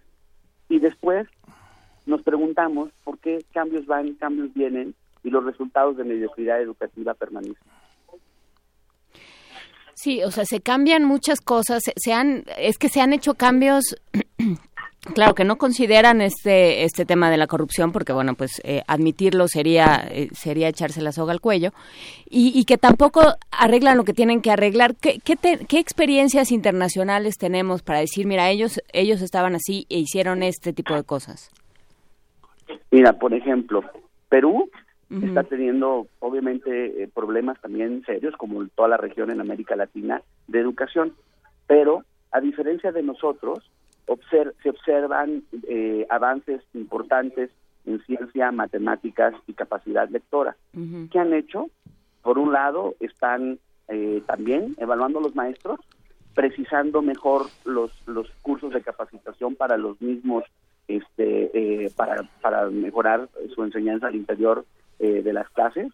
También se dieron un agarrón con el sindicato magisterial allá, uh-huh. pero entonces los están forzando a, por ejemplo, a transparentar las finanzas del sindicato, a no hacer obligatorias las cuotas que se le dan a los maestros, a proteger a los buenos maestros que no estén en sí. control del sindicato allá en Perú. Ese tipo de cosas, pues por supuesto que no ocurren en nuestro país por el músculo político que tiene el CENTE y la CENTE en los sistemas educativos a lo largo de la geografía nacional. Marco, a ver, ¿les estamos enseñando mal? ¿No les estamos enseñando lo que deberíamos? ¿Dónde está? O no les estamos enseñando. O no les estamos enseñando a aprender. O sea, ¿dónde está la verdadera causa de este fallo? Porque además, pensar que en 10 años puede mejorar es pensar demasiado lejos, ¿no? Pues mira, por un lado yo entiendo y comparto parcialmente los dichos del secretario en que las reformas educativas toman tiempo en dar resultados. Pero, y digo parcialmente, porque ya pasaron 15 años. Así es.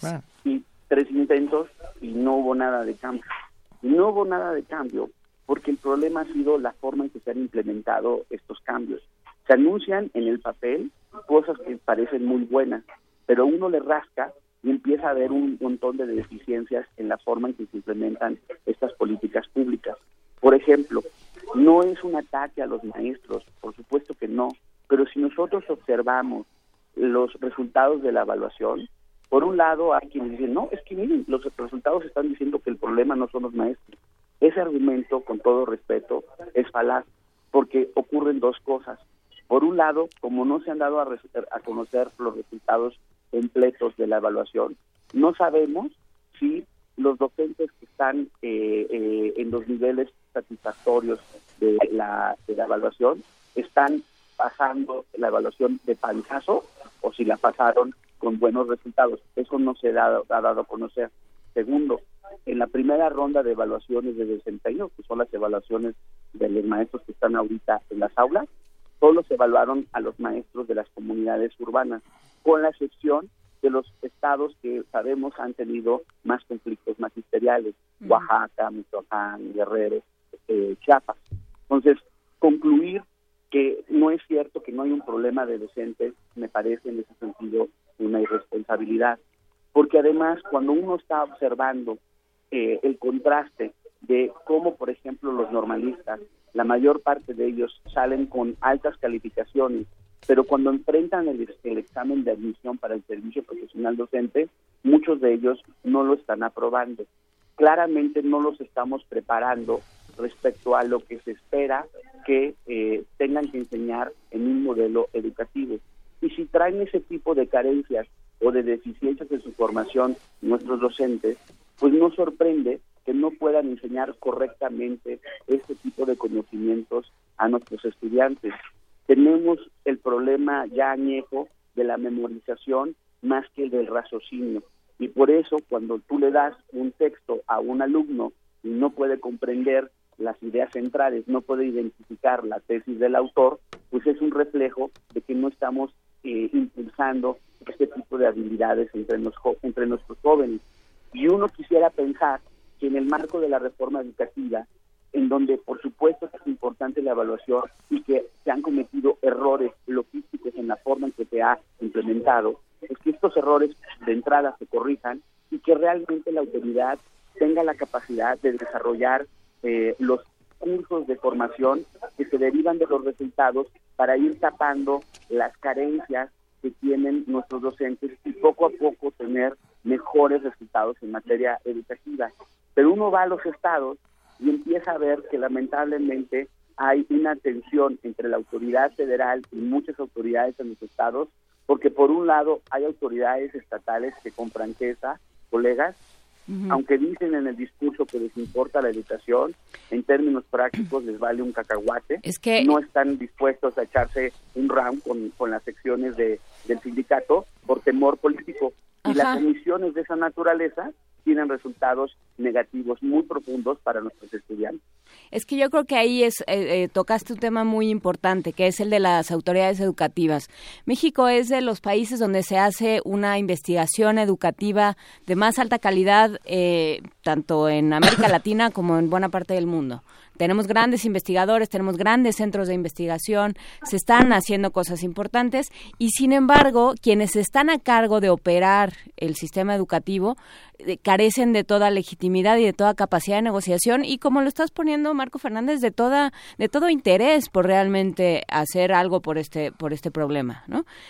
Mira, por ejemplo, nada más para ilustrar ese punto, uh-huh. Hoy nos despertamos con la mañana en la nota de la primera plana del Reforma que el nuevo gobernador de Oaxaca, el señor Murat, para tratar de calmar a la sección 22, ya les prometió que va a regularizar a 3,000 plazas, sin que todavía queda claro que estos señores hayan sido evaluados, tengan las credenciales para ser docentes, no ni siquiera fueron participantes del censo que se llevó a cabo en 2013. Ustedes díganme, con ese tipo de actitud, si vamos a poder tener mejor calidad educativa en Oaxaca y los instrumentos necesarios para disminuir la pobreza y la desigualdad en aquella entidad.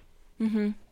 Sí, o sea, si realmente las autoridades educativas están más preocupadas por el sexenio, por dónde van a quedar dentro de 10 minutos, que los cambien de puesto, por la carrera, por la presidencia o por la gubernatura, en realidad no se va a poder hacer nada. O sea, en realidad, ¿cómo hablar de cambiar estos resultados si no hay quien opere desde el Poder Ejecutivo y desde las autoridades? Lamentablemente es muy, muy complicado, la verdad, colegas. O sea, creo que también hay un punto sustantivo en esta discusión, que como sociedad tenemos ya la crónica del desastre educativo anunciado.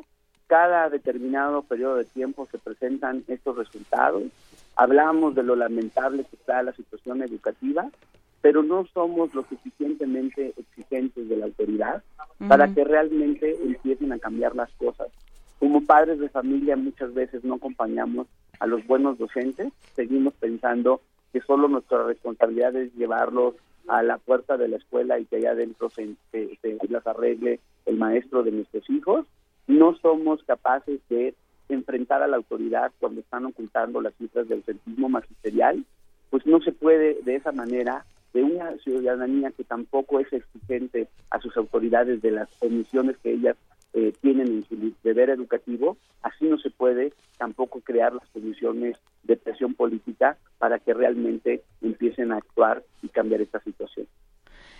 Pues sí, habrá que hacerlo y habrá que seguir insistiendo, colega, en este tipo de cosas, porque en realidad sí, o sea, no hay forma de que se cambien las cosas. O sea, por supuesto que hay que involucrarnos como nosotros, como universidad, como medio académico y como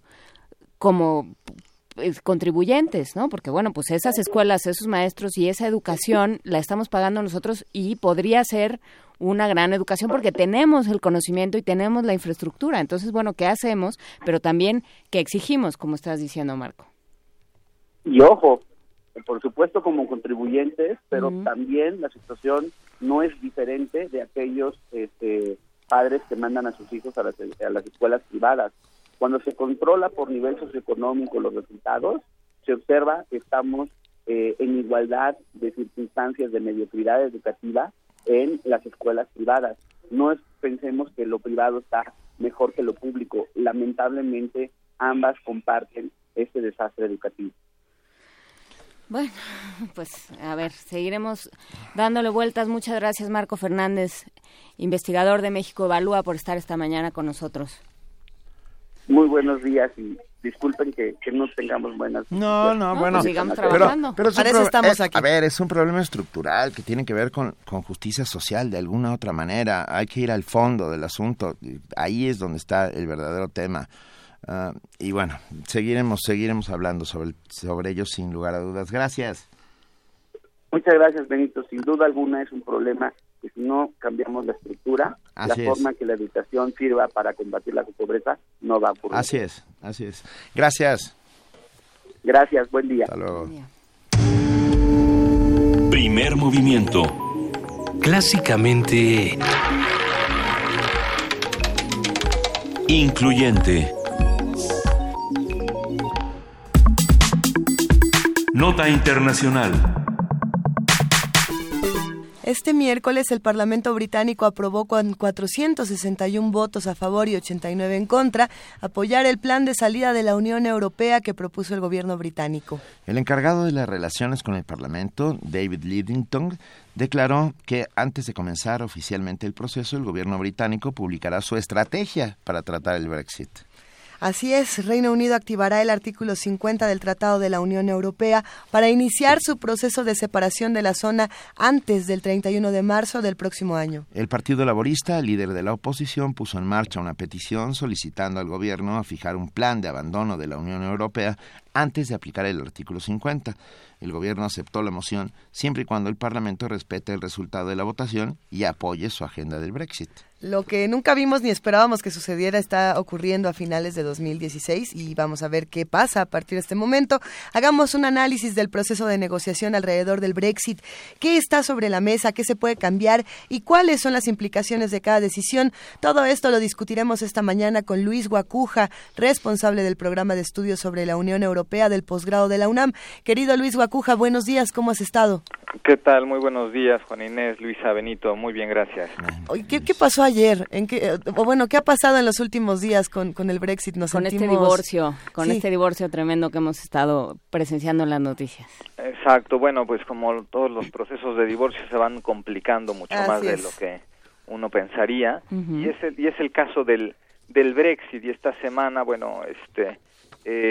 con todos los acontecimientos alrededor, el tema de los resultados del referéndum en Italia, las elecciones en Austria, pasó un poco de largo el tema del Brexit, que también es muy importante y que esta semana ha sido también determinante, porque primero empezaron las audiencias en el Tribunal Supremo, en la parte judicial, esto después de que en octubre algunos ciudadanos demandaran ante el Tribunal Supremo de Londres el que el Parlamento debería pronunciarse sobre el tema del Brexit, más allá del propio referéndum que ellos aprobaron.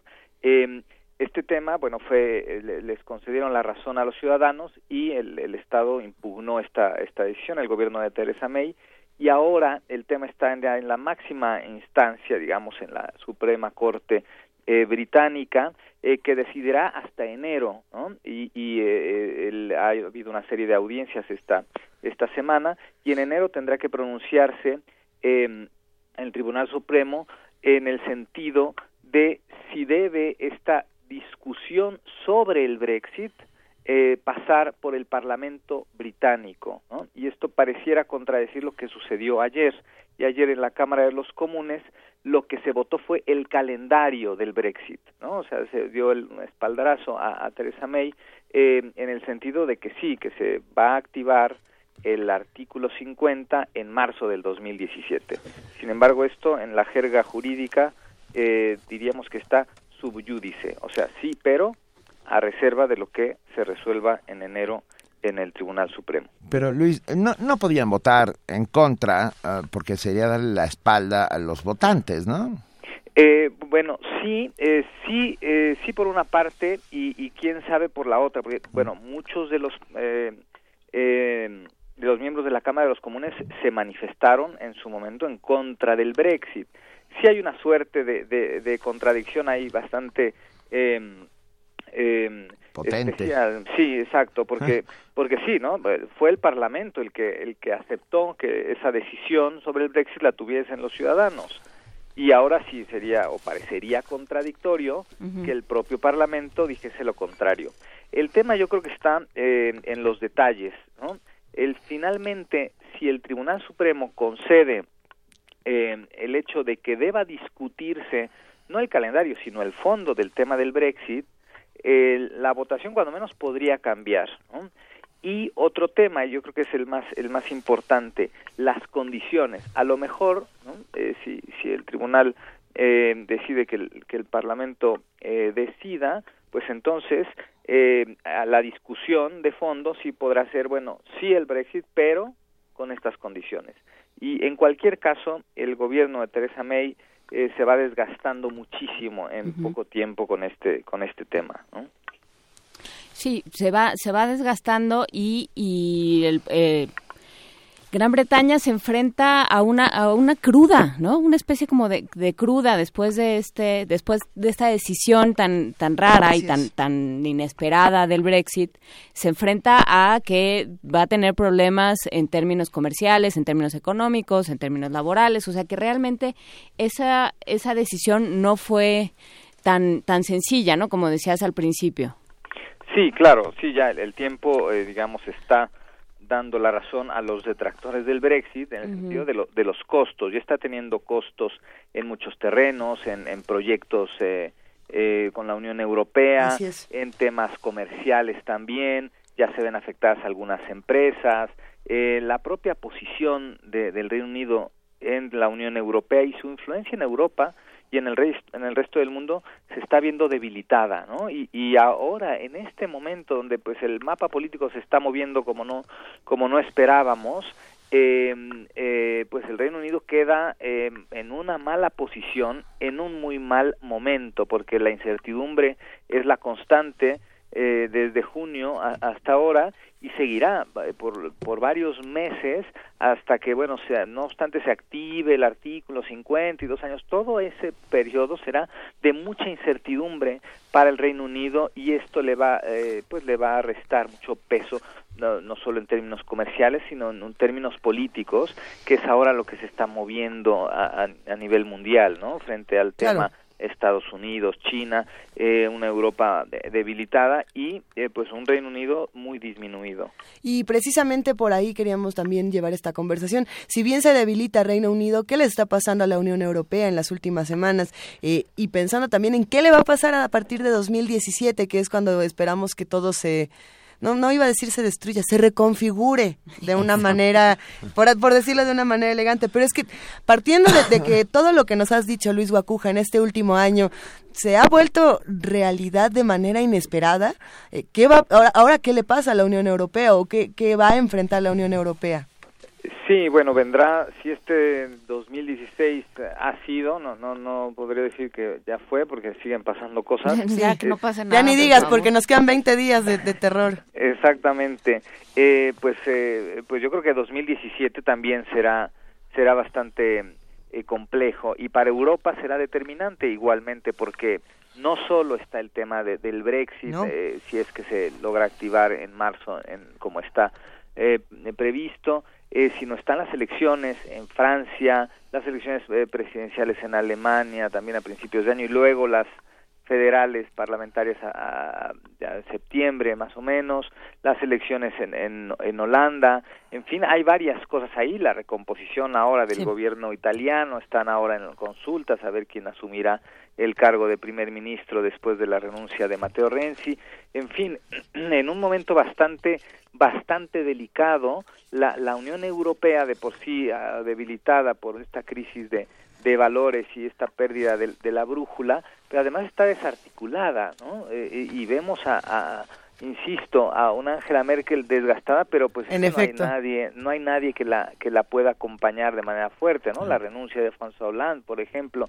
En fin, será un año bastante complejo, ¿no? Vemos a China que va creciendo ahí. Lo que está claro es que el mapa ha cambiado y las prioridades también están cambiando y yo creo que hay que repensar muchas cosas y el problema de la Unión Europea es su tamaño y este gigante político que se mueve tan despacio porque ha crecido mucho, que se le acusa de ir tarde, en las decisiones, porque hay que tomarlas entre 28 jefes de Estado y luego a nivel institucional, pues no es tan sencillo, y en este momento parecería que, bueno, hay que inyectarle alguna vitamina a la Unión Europea para que vaya tomando las decisiones importantes en poco tiempo. Estamos, Luis, viviendo tiempos en Europa, por lo menos de nacionalismos exacerbados, por llamarlos de alguna manera. Y no es la primera vez. No, y no es la primera vez, pero bueno, estos nacionalismos exacerbados miran hacia su ombligo en vez de mirar hacia el alrededor.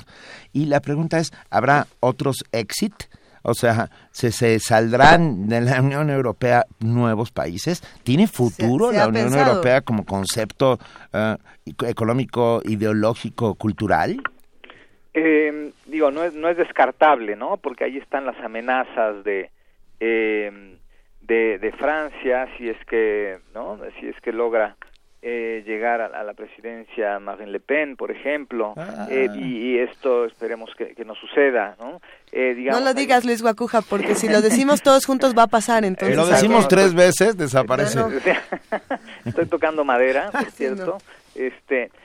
Pero bueno, un respiro es el resultado en las elecciones austríacas, aunque bueno, muy de cerca la extrema derecha. Ahora, es difícil, no es descartable, pero es muy difícil porque se tendría que tener este peso político individual que tiene Reino Unido, y aún Reino Unido siendo Reino Unido la está pasando muy mal, y yo creo que este es un escarmiento que yo creo que ya los valentones extremistas lo están viendo, ¿no? Entonces, si para el Reino Unido va a ser costoso, para cualquier otro país, digamos Hungría, algo así, pues sería un desastre completo, ¿no? Y las concesiones que se pueden hacer al Reino Unido a unas regañadientes, pues no se harían con otro país, ¿no? O sea, no fuera de esas dimensiones. Pero el proyecto europeo está amenazado, sí, como están amenazadas ya muchas cosas desde los resultados del 8 de noviembre en Estados Unidos, y yo creo que lo que sí hay que hacer es repensar muchas cosas, no hay que esperar al 20 de enero cuando las decisiones ya se están tomando, e incluso pareciera que en 140 caracteres, no hay que esperar, o sea, hay un sentido de urgencia y de repensar las cosas, ¿no? El otro día reflexionaba esto que había pasado antes en Estados Unidos, estos enfrentamientos entre la comunidad afroamericana y los policías, era yo creo que una señal que no se vio. ¿Qué significa, no? Esto que desgraciadamente estamos viendo en la Ciudad de México, ¿no? De pronto, ¿qué significa más allá de un acto aislado de violencia? Hay una frustración ahí, que hay una frustración en muchos ciudadanos de todas partes del mundo, y si les pusieran también a buena parte del mundo, nos lo pusieran enfrente, sin una pregunta, simplemente sí y no, pues la mayoría votaríamos no, porque la crisis económica que empezó en 2008 no termina, la gente la está pasando mal, la gente no tiene empleo o tiene un mal empleo, en fin, hay una frustración generalizada, hay una falta de conexión en los gobiernos, y esta lectura no se está haciendo, o cuando se hace se está haciendo tarde, y yo creo que ese es parte de la reflexión que nos tiene que dejar que alguien como Donald Trump pues vaya a ser presidente de los Estados Unidos. Pero Luisa, en ese caso... Luisa quiere decir algo. Está muy quieta. A ver, Luis Guacuja, es que tú no estás para saberlo ni yo para contártelo, pero sí nos hemos dado la tarea de tratar de hacer los análisis antes de que ocurra, para que justamente no nos vuelva a suceder. Y yo tengo en mi casa un frasco que dice predicciones de Luis Guacuja, y voy echando muchos papelitos y los estudio constantemente, y una de ellas es desde hace ya un año o quizá más, Grecia. Nos decías, bueno, uno fue lo de Grecia, por supuesto, que lo discutimos muchas veces, y la otra era que después del Brexit, y si ganaba Trump, teníamos que poner mucha atención a lo que pasaba el día que Obama dejaba de ser presidente de los Estados Unidos, porque lo que íbamos a ver era un acontecimiento muy importante entre Rusia y Ucrania. Con todo lo que ha pasado en el mundo en los últimos meses, ¿tú aún crees que algo fundamental va a pasar con Ucrania a partir de enero? Yo creo que no, o sea, va a ser muy difícil, yo creo que el tema se va a quedar ahí, la Unión Europea tiene demasiados problemas como para ocuparse de Ucrania en este momento. Rusia tiene muchas debilidades, digamos, pero Putin lo sabe aprovechar perfectamente, ¿no? Llega el invierno y eso fortalece a Rusia en el tema de la dependencia energética que tiene la Unión Europea. Napoleón lo sabía bien. Exacto. En cuanto llegue el invierno, Rusia, no te metas con Rusia. Exacto. ¿Eh? A ver, esto quiere decir que ya puedo tirar mi papelito de Ucrania y ya no tengo que sentirme asustada. Sácalo en la primavera de Rusia, que debe ser como en agosto.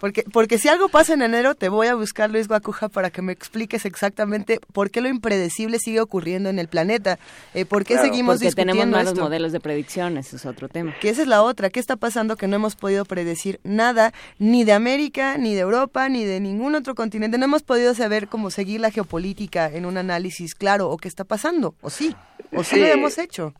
Sí, yo creo que hemos leído, no sé si los libros equivocados o las teorías equivocadas, o ya hace falta escribir otra cosa. O ahí están las personas equivocadas. O ya no pasa lo que estábamos entendiendo, sí. como decía Monsiváis. Sí, no, está claro que ahora la reflexión debe ser de fondo. Justo el próximo año, en marzo, se cumplirán los 60 años de los tratados de Roma, de la Comunidad Económica Europea, y esto es muy simbólico para la Unión Europea. Bueno, tendrían que regresar a eso, ¿no? A la parte fundacional. Yo insisto en esta idea que se ha perdido de la identidad europea también, porque se ha perdido en el camino, ¿no? Se han dejado ahí los trozos de los ideales de la Unión Europea, sí. Y en muchos sentidos, ¿no? Ya no es solo Europa, el mundo está cambiando realmente, ¿no? A veces se habla del proteccionismo y se acusa, bueno, a ver, Estados Unidos es proteccionista y parece que será más proteccionista ahora, China lo es y lo ha sido, la Unión Europea también, Brasil también. Nosotros no, tal vez tendríamos que reflexionar si estamos bien o estamos mal, ¿no? Y yo creo que ese es parte de los planteamientos que tendríamos que hacer. ¿Queremos un mercado grande que regule al Estado o un Estado grande que regule al mercado? ¿No? Ese es parte del hartazgo de esta. Y podemos subestimar, y los que votaron por Trump, pues, son los estadounidenses, blancos, ignorantes. Yo creo que hay algo mucho más allá que no estamos viendo otra vez, ¿no? Y esta es parte de la reflexión. ¿Qué está tan mal? ¿Qué está viendo el ciudadano, ¿no? Enfrente, estas complicidades en el poder, entre el poder económico y el poder político, cuestiones que ya son insostenibles, y por eso mucha gente no votó por Trump en Estados Unidos, sino votó en contra de Hillary Clinton, ¿no? Y lo que se está votando ahí, ¿no? Y ahí está un hartazgo, una irritación, un sentimiento de engaño. El ciudadano se siente engañado, defraudado, y además no encuentra a quien lo represente, ¿no? Y siente que la democracia no sirve para nada. Estaba oyendo un análisis que se va a publicar en Harvard en enero del año que entra, que dice que 1/3 de los millennials estadounidenses, de estos que nacieron después de los 80. A partir de 1985. A partir de 1985, no, 1/3 piensa que la democracia no es tan importante, que no se consigue nada, y que a lo mejor los sistemas políticos no sirven para nada. No, que los sistemas autoritarios son mejores porque se consiguen más cosas.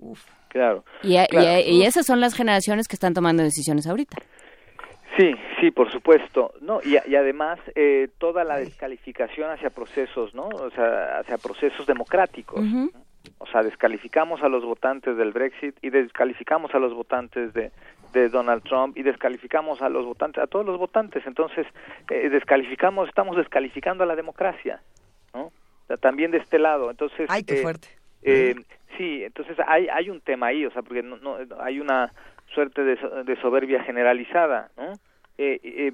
¿Por qué no hacer un alto en el camino de decir, a ver, ¿qué está pasando? ¿Hacia dónde estamos yendo? ¿Qué está viendo el electorado en muchas partes del mundo? ¿Por qué la socialdemocracia ya no es creíble, ¿no? Exacto, hay muchos temas en medio, no hay sentido de urgencia, ¿no? Tenemos ahí un reto guacamole en vez de preocuparnos por lo que está pasando realmente en los temas de política exterior. En efecto. Yo creo que hay que poner muchas cosas sobre la mesa, reflexionar sobre sobre lo que se ha hecho en muchos rubros, ¿no? No podemos hablar solo del tema económico, ¿no? Del tema político. Hay, y lo hemos hablado, yo creo que hay un cambio ahora, ¿no? De paradigmas interesante, las cosas se están moviendo de manera preocupante, pero de manera muy interesante, sin duda, y tenemos que estar conscientes de que estamos ante un cambio de un montón de cosas, okay, prepararnos para ello y asumirlo, ¿no? Y sobre todo hacer estas lecturas, ¿no? Hacia dónde estamos yendo con nuestros propios razonamientos y diagnósticos y calificaciones y descalificaciones. Bueno, pero en ese sentido, querido Luis Guacuja, y ya para cerrar esta conversación, ¿qué predicción vas a tener para estos próximos meses? Porque ya que quité la de Ucrania, necesito guardar otra. Necesita otra. Para tener ciertas guías, realmente nos interesa muchísimo tu opinión y tu análisis y, por supuesto, tu predicción. Pues muchas gracias, no sé si atreverme a hacer alguna, ¿no? Si alguien me hubiera preguntado de cualquiera de las cosas que hubiese pasado este 2016, no lo hubiese atinado. Ni una. Casi ninguna. Lo que seguirá ahí, el Brexit, seguirá la incertidumbre, por supuesto, ¿no? Seguirá el jaloneo y el movimiento entre distintos países dentro de la Unión Europea, ¿no? Una reconfiguración, no sé si hablar de orden mundial o de desorden mundial, más bien, ¿no? La presencia de China, ¿no? Sí. Y ver cómo se mueve hacia distintos lados, y también América Latina, a ver qué hace, cómo se mueve América Latina ante este contexto de cambios, o si decide no moverse, ¿no? Lo cual es muy riesgoso, y creo que al final no tomar decisiones en estos momentos es lo más delicado, ¿no? Y yo creo que hacer esa exploración de no tendríamos que apostar a otros modelos y a otras pertenencias,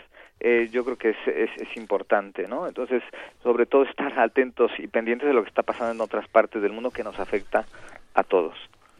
Venga, muchísimas gracias, Luis Guacuja. Luis, te mandamos un gran abrazo, mil gracias por estar siempre con nosotros. Igualmente, de vuelta, gracias a ustedes. Gracias, y ya tenemos en la línea a Ana Buquet, directora del Programa Universitario de Estudios de Género. Querida Ana, buenos días. Buenos días, Benito, Luisa, Juana Inés.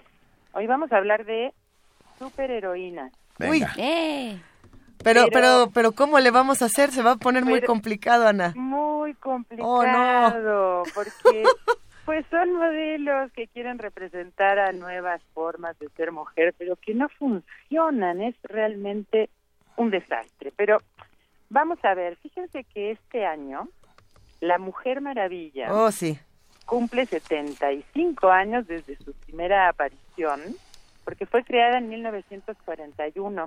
Déjenme decirles que fue creada por un profesor en psicología que tenía el interés de promover efectivamente un modelo diferente de mujer, pero, como suele suceder con estos temas, la fueron transformando en lo que conocemos como la Mujer Maravilla, una mujer muy poderosa, pero con una serie de características que vuelven a poner lo femenino en su sitio acostumbrado, ¿no? Uh-huh.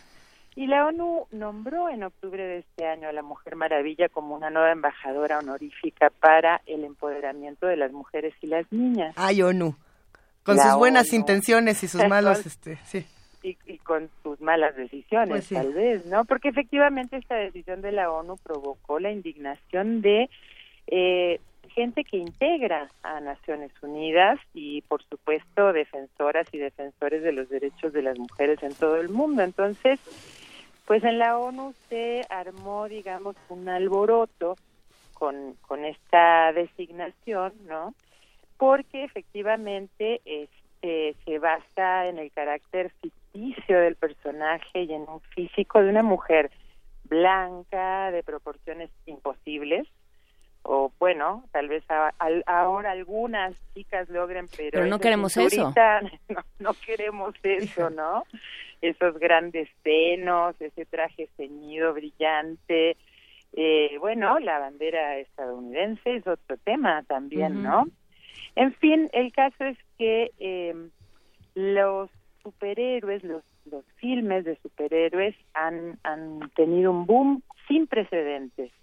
Fíjense que de 1950 al 99, Hollywood produjo 26 películas de superhéroes, de las cuales solo 3 estuvieron protagonizadas por mujeres, y fueron un fracaso taquillero.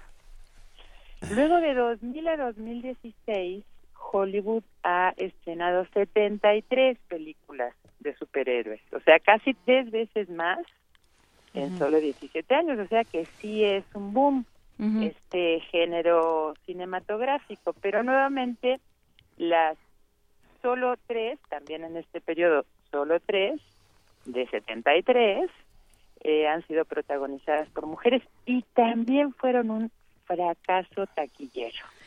Y ahí, Ana Buquet, podríamos también sumar este tema de que qué tipo de heroína o antiheroína son de las que están, digamos, en el cine. Pensando, por ejemplo, en el ejemplo de Harley Quinn, que es esta que al parecer fue como de las que estuvo en más taquilleras en el cine, y que uno pensaba, bueno, es una mujer que es golpeada sistemáticamente por su agresor y que además sí está enamorada. Y bueno, son ciertos modelos que si bien llaman la atención, se perpetúan de una manera impresionante. Siguen perpetuando lo que no queremos. Yo pensaba en una heroína iraní, en una superheroína iraní que se llama Burka Avenger. Ajá, exactamente. Que ella es bibliotecaria de día y combate al mal y el machismo por las noches, y que tiene burka justamente porque lo que dice el autor es: yo quiero que las niñas que lo ven se identifiquen. Exactamente. Esas niñas que viven en un sistema de creencias y en un estado que las trata como ciudadanos de segunda. Así es. Quiero que se identifiquen con este personaje, ¿no? Ahí se puede usar para el bien también. Y perdón, ya no interrumpo más el comentario de nuestra querida Ana. No, interrumpan todo, es un excelente diálogo. Un radioescucha misterioso acaba de escribir, no nos da su nombre, y dice: sé que tu celular no es para esto, pero no sé quién eres, pero te mando un abrazo. Y dice: Sheena es la mejor superheroína porque además de ser feminista, de tener diversidad sexual, es la primera heroína embarazada de la historia. Entonces, bueno, hay algunos ejemplos. Y además hay heroínas, superheroínas lesbianas, musulmanas, o sea, sí se ha intentado producir modelos femeninos diferentes, ¿no? Pero, ¿saben qué pasa? Parece que la igualdad no vende. Esto es un problema, ¿no? O sea, ¿qué está pasando? El mercado vende mucho más si sostiene los estereotipos de género. Claro. Y además hay otro fenómeno, que es que las superheroínas que salen en cómics o en películas o que acompañan a grupos de superhéroes, porque también tenemos películas con grupos de superhéroes en donde de repente por ahí hay alguna superheroína que se cuela, a la hora de que trasladan estas imágenes a juguetes, a loncheras, a todo este tipo de artículos que utilizan las niñas y los niños, borran a las superheroínas, solo aparecen los superhéroes. Entonces, fíjense, un medio, digamos, que podría ser realmente potente para transformar estereotipos de género, que son tanto los medios de comunicación, ¿no? Sí. Como la producción de juguetes, ahora que estamos en Navidad, ¿no? Además, y que se vienen los regalos, no se están utilizando porque vende más un superhéroe, ¿no? Y vende más juguetes sumamente estereotipados para niñas y para niños, y ustedes creen que el capitalismo se va a interesar en producir igualdad y perder dinero. Ay, querida Ana Buquet, yo creo que con eso nos vamos a quedar para despedirnos. Salió un artículo interesantísimo del Huffington Post que decía precisamente que las niñas ya no están comprando muñecas sino tecnología, y habrá que discutir por qué, pero si te parece bien, como se nos está ahorita yendo la hora encima, ¿por qué no lo discutimos la próxima semana y hacemos una mesa de heroínas, juguetes, género y sexualidades? Claro que sí, con muchísimo gusto. Te queremos, Ana Buquet, gracias. Igualmente, bye. Un inmenso abrazo. Hasta luego. Primer movimiento. Clásicamente universitario.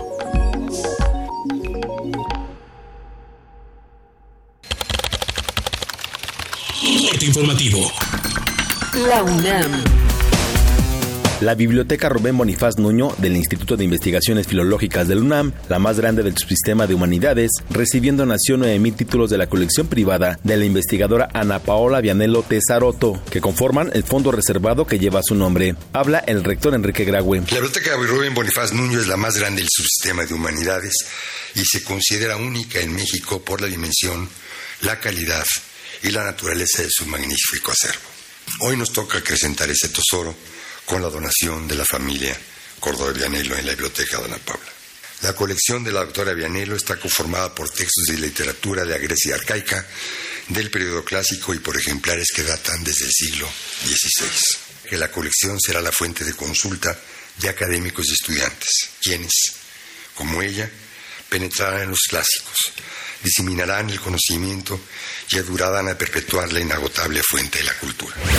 La Facultad de Odontología de la UNAM y el Instituto Nacional de Cancerología, en colaboración con los gobiernos federal de la Ciudad de México y la Universidad Autónoma Metropolitana, lanzaron la campaña El Cirujano Dentista en la Prevención y Detección Temprana del Cáncer Bucal. El objetivo es proveer las herramientas necesarias para una valoración y tratamiento oportunos de lesiones bucales. Nacional. Yap Yarab, representante del Alto Comisionado de la ONU en México, advirtió que Guerrero vive una situación dramática derivada de la violencia. Aseguró que el Estado enfrenta una crisis por la desaparición de personas, asesinatos impunes y comunidades enteras desplazadas por el crimen organizado. Estamos convencidos que tanto las autoridades estatales como las federales necesitan hacer mucho más esfuerzos para que se esclarezca el paradero de las personas desaparecidas en el estado de Guerrero con impunidad. Hay un problema muy dramático y nosotros vamos, dentro de los mandatos de nuestras instituciones, a hacer todo para que se multipliquen los esfuerzos auténticos para resolver y dar certidumbre a las familias. Organizaciones no gubernamentales advirtieron que el número de migrantes detenidos en México ha aumentado. Denunciaron que muchas aprehensiones son arbitrarias. Habla Jocelyn Barja, integrante de la Asociación Sin Fronteras. Aunque no es una cuestión que está totalmente saldada, pese a varios programas para la mejora de estos centros que ha establecido el instituto, va quedando en un segundo plano porque finalmente lo que se está trabajando por modificar es la cuestión estructural. Es decir, que la privación de la libertad sea la excepción y no la regla. Alejandro Murat, gobernador de Oaxaca, ofreció regularizar 3.699 plazas a la Coordinadora Nacional de Trabajadores de la Educación en la entidad. Hago un reconocimiento a la sección 22 de su comisión política, que hoy han antepuesto el interés de los niños, como siempre lo han hecho, de la educación de Oaxaca, y estoy claro de que este comunicado es un comunicado y un primer paso positivo para el estado de Oaxaca. Mientras tanto, en Morelia, Michoacán, integrantes de la CENTE obstaculizaron las vías del ferrocarril en demanda del pago de presuntos adeudos salariales y de plazas automáticas para normalistas. 7 personas fueron detenidas por la policía en diferentes operativos de desalojo. Economía y finanzas. El Bank of America Merrill Lynch estimó un crecimiento económico menor que el previsto por el gobierno mexicano para 2017. Esto ante menores flujos de inversión y el surgimiento de políticas anticomercio y antimigrantes de Estados Unidos, además de factores políticos y de descontento social dentro del país. Internacional. El jefe de gabinete de ministros argentino, Marcos Peña, indicó que debido a la inestabilidad política de Venezuela, es poco probable que por ahora ese país regrese al Mercosur. Y la importancia estratégica del proyecto político del Mercosur, del proyecto de construir una región de paz e integración en el Cono Sur, y esperamos que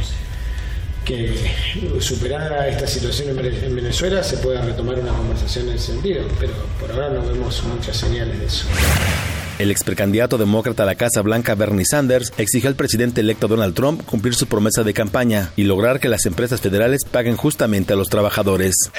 Le estamos diciendo al señor Trump y a cualquier otro que cuando millones de nosotros estemos juntos vamos a ganar. Nadie nos va a detener.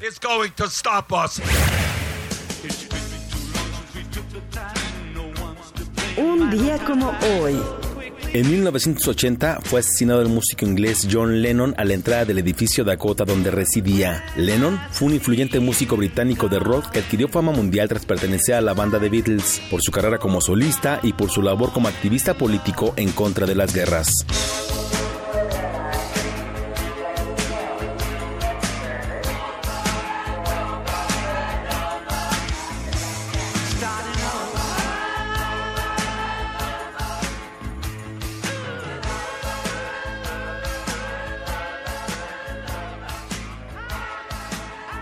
Hasta aquí la información.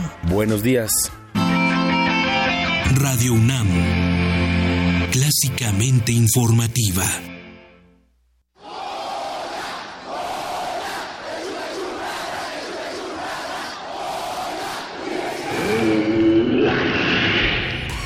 ¿Te identificaste?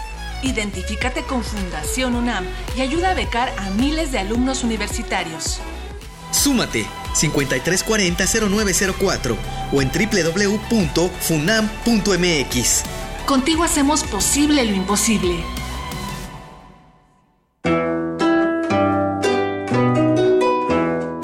Hagamos comunidad y una pastorela. De guardar ovejas vengo, rin, rin, unas... Te invitamos a participar en nuestra ya tradicional pastorela decembrina. Entra a la página de Facebook de Primer Movimiento para descargar el texto.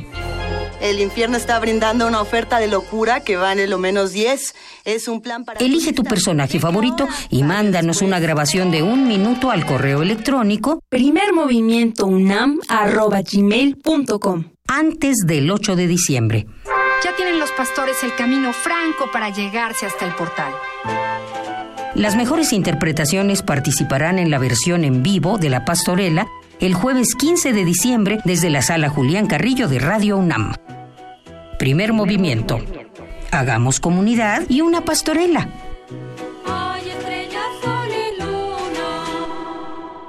Habla Andrés Manuel López Obrador, presidente nacional de Morena. Se pasan, usan dinero para comprar lealtades y engañan, compran votos, trafican con la pobreza de la gente. Y por eso pueden postular a una vaca o a un burro y gana la vaca o gana el burro. Y son lo mismo, fulanos y menganos, puercos y cochinos, cerdos y marranos. Pero pronto, muy pronto, habrá una rebelión en la granja, pacífica, y se acabará con la corrupción y la violencia. Tendremos producción, trabajo y bienestar para todos. Morena es la esperanza de México.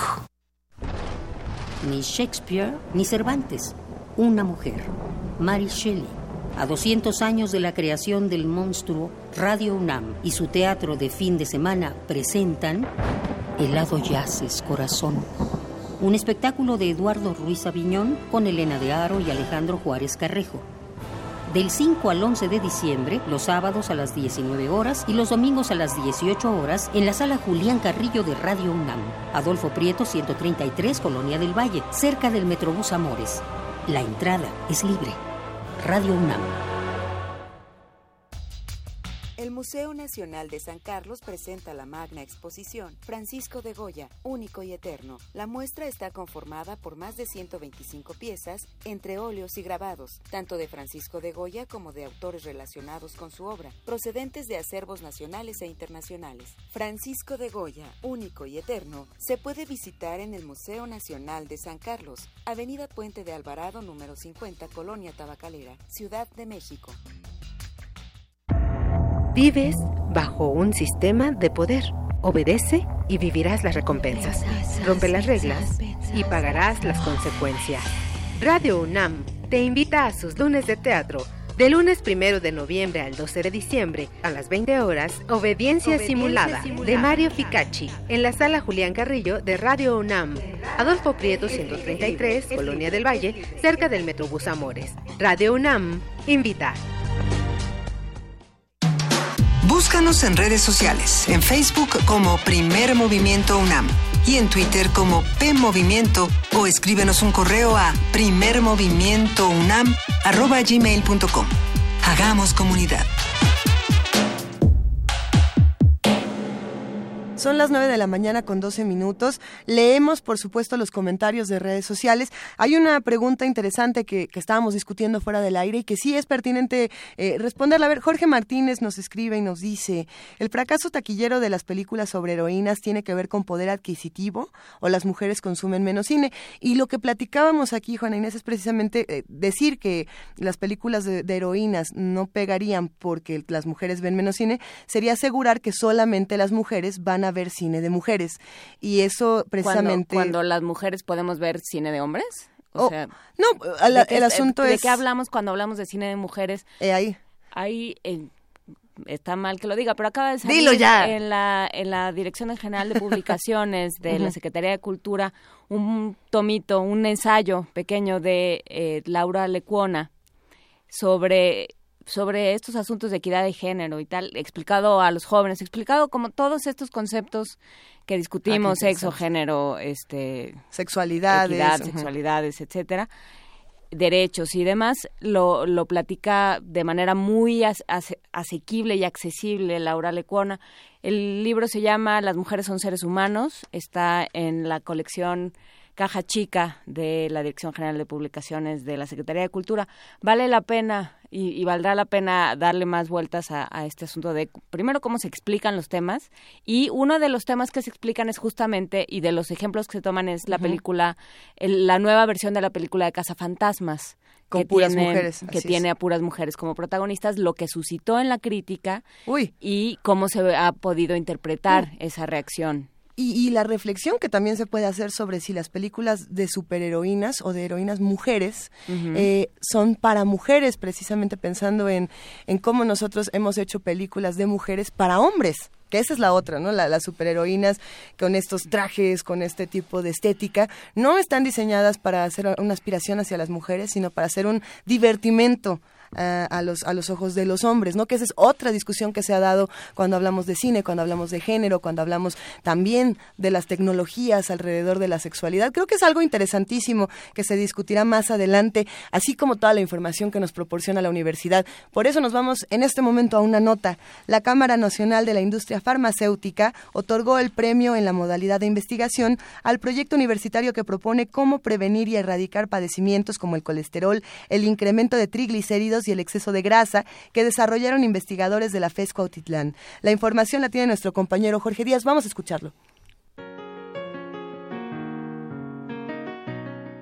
El proyecto universitario de la FES Cuautitlán para prevenir y erradicar padecimientos como el colesterol, el incremento de triglicéridos y el exceso de grasa resultó ganador del premio que otorga la Cámara Nacional de la Industria Farmacéutica en la modalidad de investigación.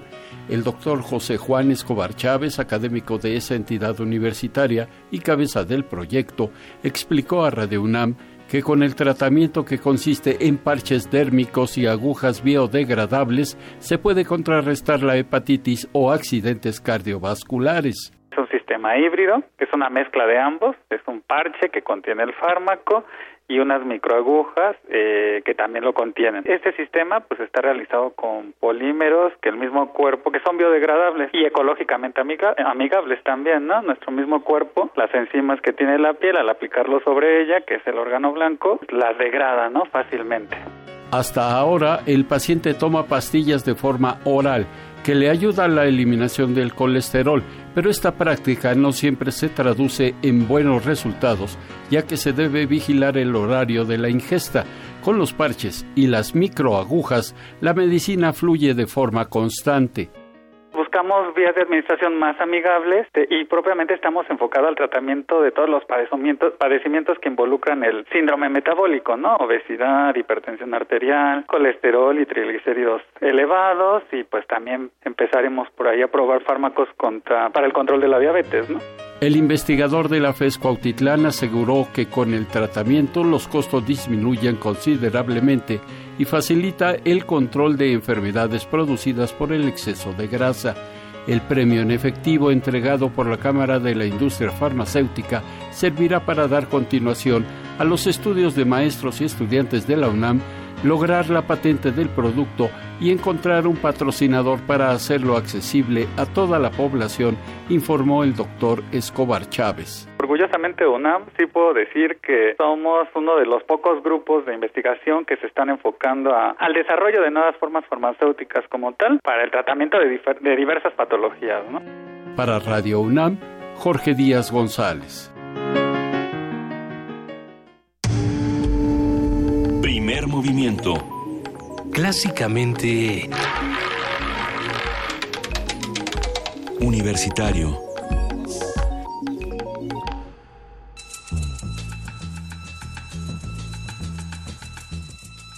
Es hora de poesía necesaria.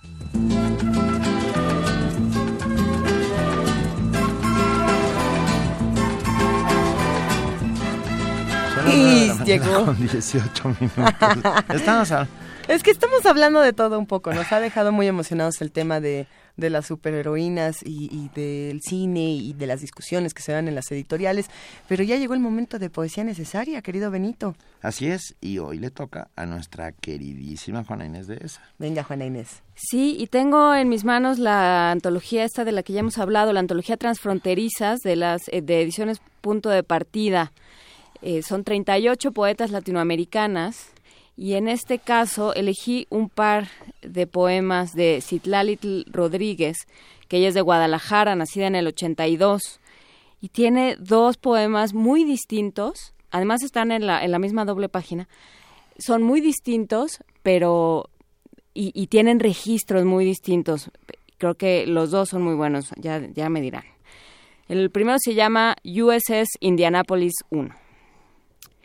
En inglés, deliver puede usarse para dar a luz o para referirse a la entrega de uranio enriquecido y partes para armar una bomba atómica. Yo digo, I'm gonna deliver a baby. Voy a alumbrar a un bebé. Mientras que un capitán diría, we're gonna deliver the bomb, the Hiroshima bomb, que significa silencio. Primer movimiento. Clásicamente reflexivo. Es que me aventaron la rúbrica. Es que sí, pero es que me emocioné. Es que nos emocionamos porque acabó muy bonito. Porque faltaba un poema. Falta un poema que es muy bonito. Pero Frida Saldívar dice síguele. Que es muy bonito. Síguele. Y seguramente a todos les va a sonar. A todas las poblaciones urbanas les va a sonar de algo. Canción de cuna. Y ese rumor de olas son carros. No paran. No paran. Y ese canto de ballenas son grúas frenando.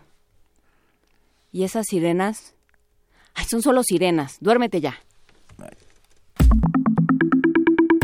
La mesa del día. Y con eso, ahora sí nos vamos a nuestra mesa del día con sirenas y con mucho que discutir. Queridísimo doctor Alberto Betancourt, doctor en Historia, profesor de la Facultad de Filosofía y Letras de la UNAM y coordinador del Observatorio del G20 de la misma facultad. Es jueves porque nos acompañas. ¿Estás ahí? Queridos amigos, buenos días. Ahora sí que les mando muy calurosos saludos desde Cancún, Quintana Roo. ¿Qué estás viendo? ¿Qué estás viendo, Alberto? Solo para documentar nuestro optimismo. Estoy viendo la laguna de Nichusté, okay, y el océano, el mar Caribe. Y pues desde luego tengo muy presente a nuestros amigos de Radio UNAM y de Primer Movimiento, porque quisiera compartir con ustedes algo que tiene que ver con la vida maravillosa.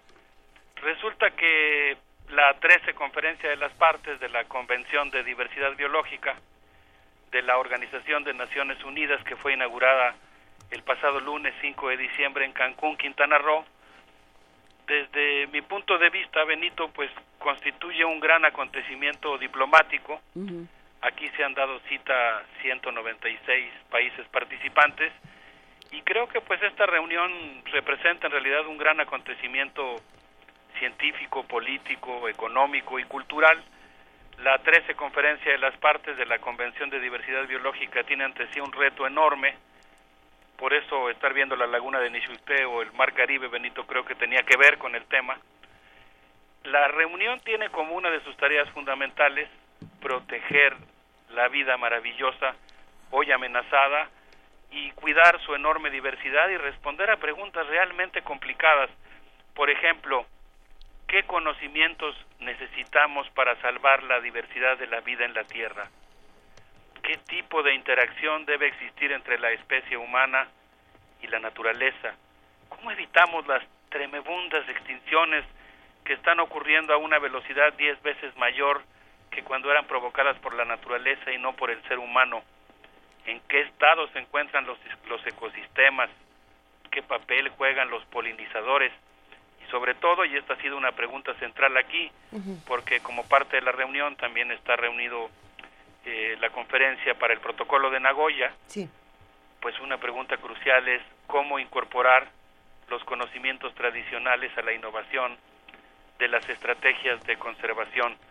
Entonces, Luisa, pues la verdad es que aquí en esta reunión se están jugando muchas cosas que tienen que ver con la gestión sustentable de la agricultura, con el uso de recursos genéticos, con la información y los bancos de germoplasma, una gran cantidad de temas, y creo yo que básicamente podríamos decir que la reunión pues ha escenificado, por decirlo de alguna manera, el duelo entre dos grandes paradigmas, el de la mercantilización de la naturaleza, uh-huh, que llegó a esta cumbre con mucha fuerza, sobre todo porque esa ha sido la postura del anfitrión, el gobierno mexicano, uh-huh, y un segundo paradigma que es el de la defensa de los bienes comunes. Aquí el gobierno mexicano promovió con mucho ahínco la mercantilización de la vida, de manera particular el secretario de la Secretaría de Medio Ambiente, Recursos Naturales y Pesca, Rafael Paquiano Alamán, promovió como nunca antes en una COP la presencia de empresas para hacer negocios con la biodiversidad. El subsecretario de Fomento y Normatividad Ambiental, Cuauhtémoc Ochoa Fernández, sí, organizó el Foro de Negocios y Biodiversidad destinado a encontrar oportunidades de negocios en el uso de lo que ellos llamaron el capital natural. Sí. Así que 350 empresarios provenientes de todo el mundo plantearon, entre comillas, la importancia de valorar los recursos naturales para buscar oportunidades en el ámbito de la conservación. ¿Te imaginas, Luisa, Juana Inés, se imaginan de lo que estamos hablando? Estamos hablando de que esta es una cumbre cuyos anfitriones pues han invitado a los grandes empresarios. Ellos dicen que para hacer negocios por la biodiversidad, pero en realidad yo diría que se trata de hacer negocios con la biodiversidad. Aquí están algunas de las empresas más contaminantes del planeta y de México. Está Boticario, Veleda, General Motors, Incaterra, Nestlé, Cemex y el grupo Bimbo, por citar algunos casos. Entonces, pues es una paradoja, ¿no?, que ahora algunas de las empresas que han ocasionado el mayor daño ecológico vienen aquí a limpiar su conciencia. Si les parece bien, me gustaría que escucháramos un comentario de una entrevista que tuvo a bien concedernos Silvia Ribeiro. Vamos a escucharlo, Alberto.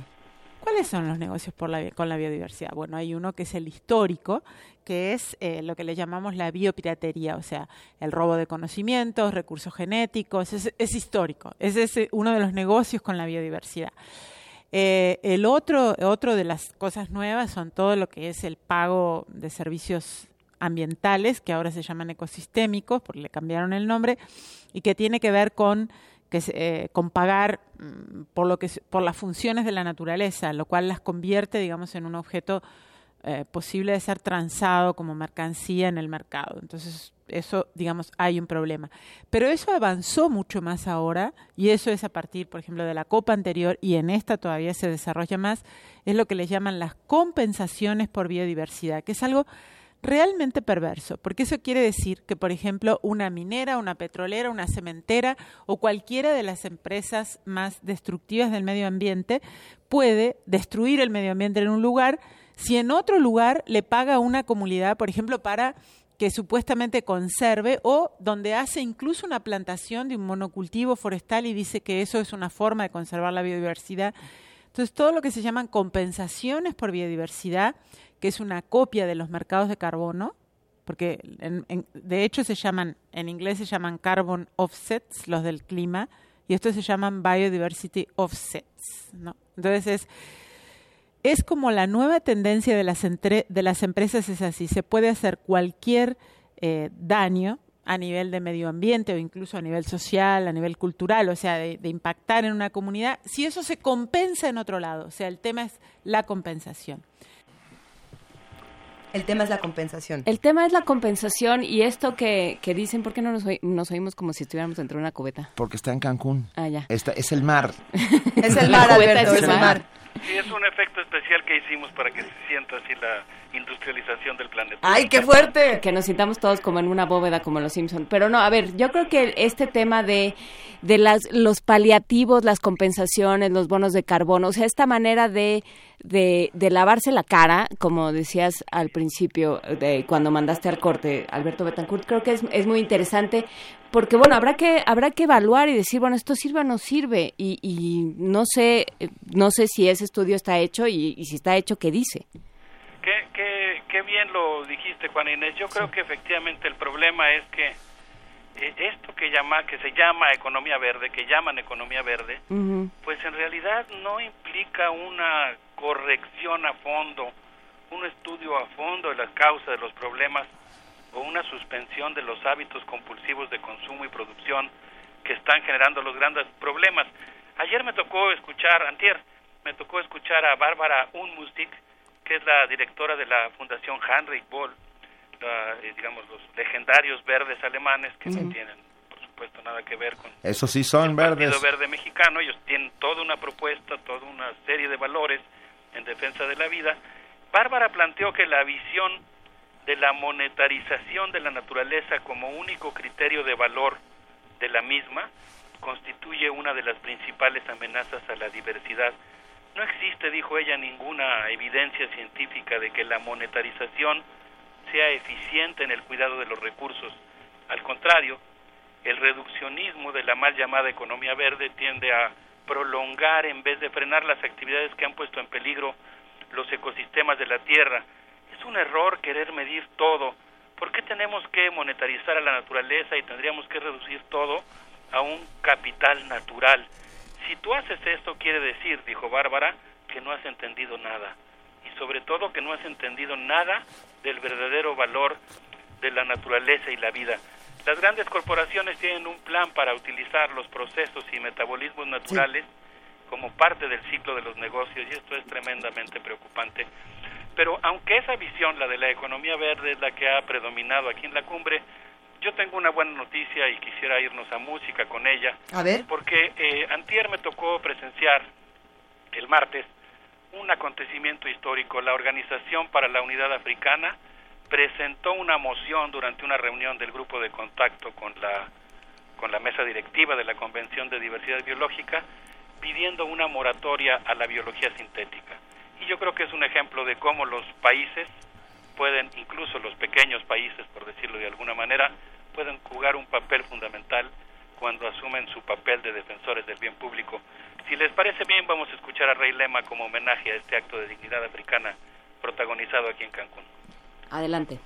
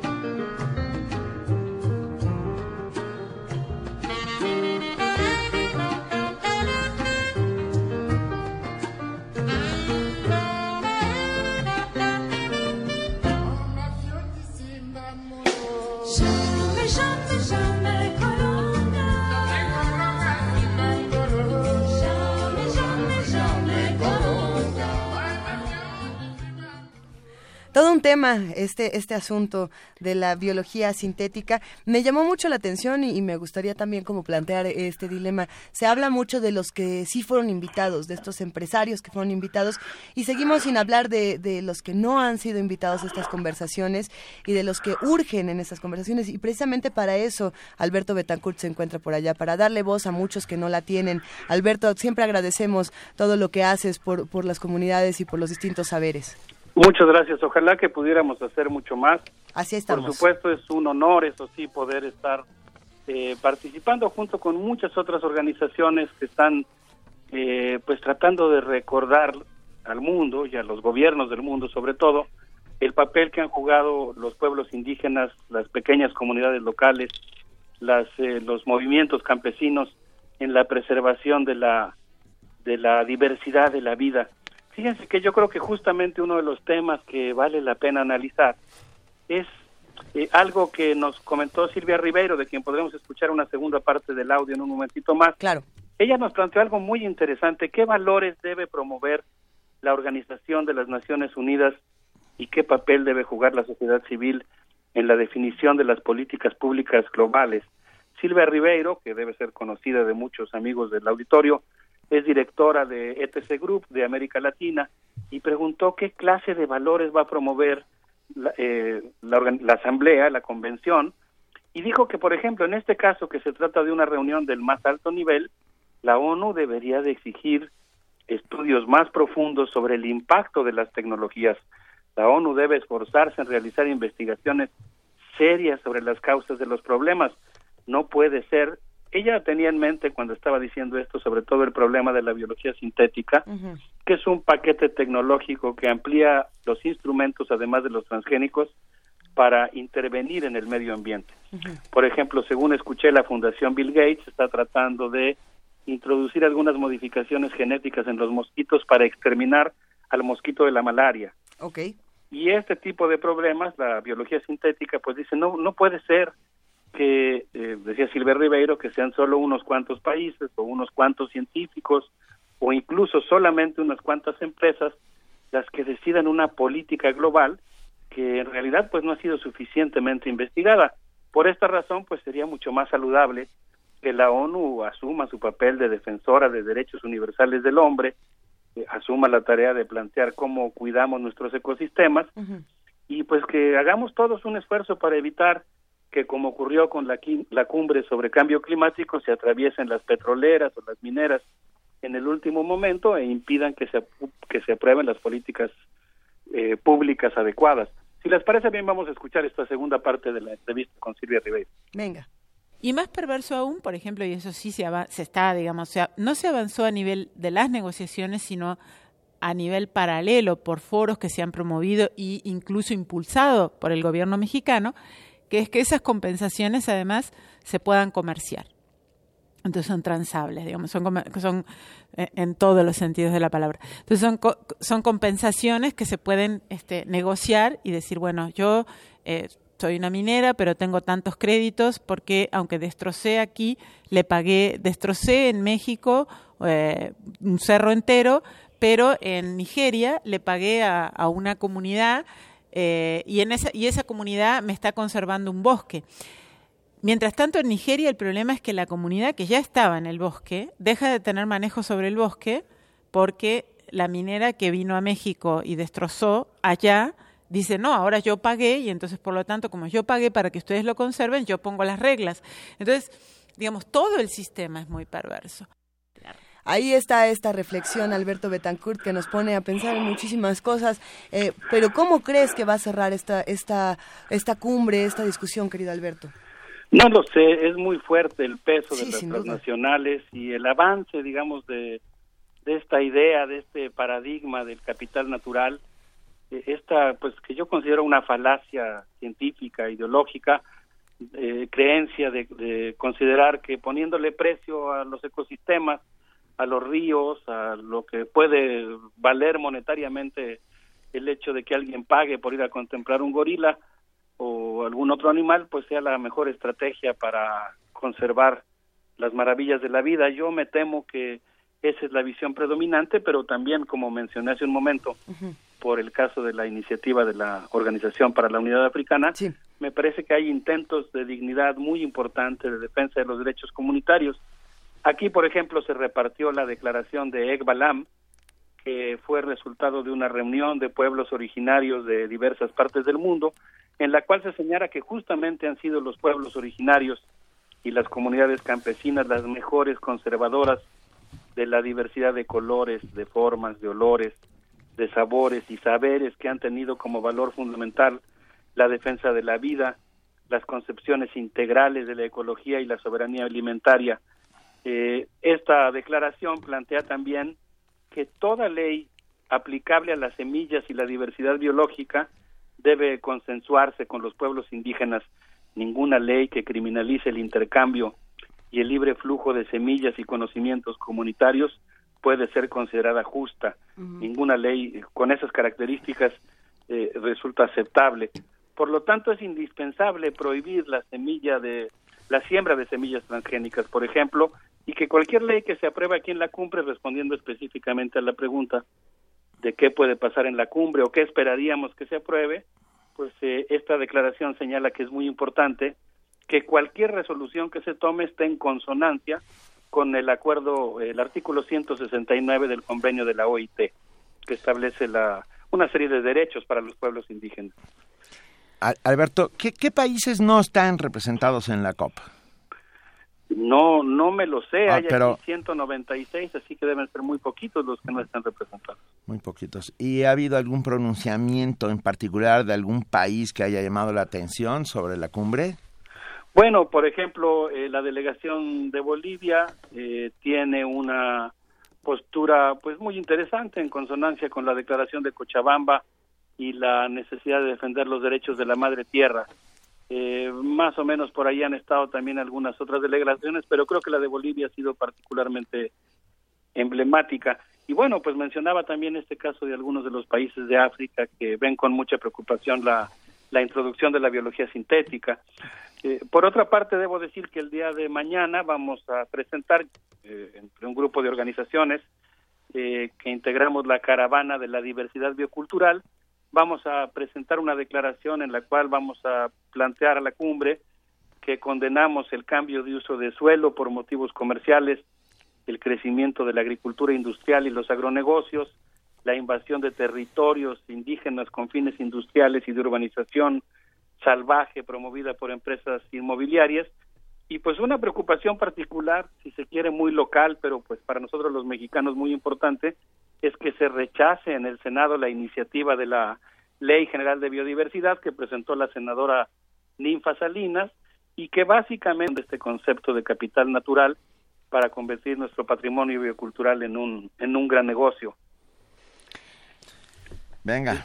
Es que sí parece serlo, pero bueno, una vez más tenemos que replantear nuestros modelos de desarrollo. O sea, no podemos entender... Digamos, se entiende la lógica de monetarizar la biodiversidad y los espacios naturales y demás para digamos, tener una medida, pero eso sí conlleva consigo la idea muy tergiversada y que cunde mucho en este mundo, en esta civilización en la que vivimos, si se le puede llamar así, de que con dinero se arregla todo. Exactamente. Se subsana todo. Y el pájaro dodo, pues por más que dinero que tengas, ya no existe. Y no hay forma de regresarlo. Claro, qué gráfica te escuchaste. Pues sí, yo creo que la cumbre realmente es un gran acontecimiento político. Es un gran acontecimiento científico. Aquí te encuentras científicos que están trabajando con los elefantes en la India, científicos que están trabajando con el oso polar en el Polo Norte, científicos que están trabajando con... los dugongos en los litorales de Tailandia. Es muy interesante ver a la gente que asiste aquí. También debo decirlo, y quizá es la que pesa más, hay mucho, digamos, burócrata de la ecología que ha hecho de las declaraciones demagógicas sobre la defensa del medio ambiente un modo de vida. Es una cumbre muy interesante. Yo creo que es en muchos sentidos un gran acontecimiento político y sobre todo un gran acontecimiento científico y un gran acontecimiento ético, y por eso creo que resulta extraordinariamente preocupante que vaya a predominar una visión reduccionista que convierte la ganancia en una especie de dios Baal al que hay que rendirle culto, porque esa no va a ser la solución para que, por poner un ejemplo de una de las especies mencionadas en los informes científicos, el dugongo, que no sé ni lo conocen, si lo conocen, y a propósito del canto de las sirenas del que hablaban en la poesía, el dugongo, que se parece mucho al manatí, osa normalmente en los fondos marinos, la hierba, y para que lo pueda seguir haciendo esa especie y muchas otras, pues se requiere que esta cumbre tome las decisiones adecuadas, y creo yo que la perspectiva de la vida maravillosa en lugar de la vida que tiene precio sería una muy buena solución. Y por eso entendemos la vida rodeada de maravillas, ¿no? Estamos en una tierra llena de maravillas. Así es, pero... Pero a veces no tenemos la capacidad de verlo, y creo que por eso a cumbres como estas los ciudadanos tenemos todo el derecho y la obligación de exigirles que, digamos, se constituyan en un momento de toma de conciencia y no en un momento de, digamos, banderazos de salida para hacer negocios con espacios que habían estado vedados al capital. Ya nos contarás con calma cuáles fueron las resoluciones y todo lo que ahí suceda en la COP. Me dio mucho gusto saludarlos y me gustaría que termináramos con una canción que tiene que ver con estos temas. No fue pensada para eso, pero creo que cae muy bien. Es de Alfredo El Chocolate Armenteros, es de un disco que se llama Lo que no hay es que morirse, y se llama Yo no me canso de pensar. Venga, espero que les guste. Un abrazo para todos. Y nosotros tampoco nos cansamos. Muchas gracias. Un abrazote. Un abrazo. Gracias. Alberto.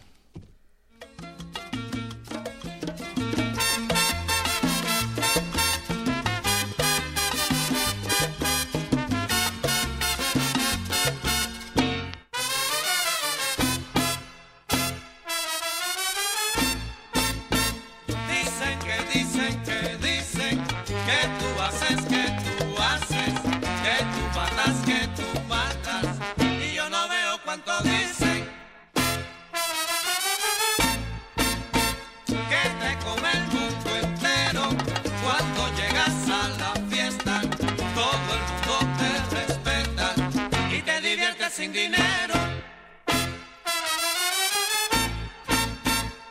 yo no me canso de pensar, yo no me canso de pensar. Guapea, Chocolate.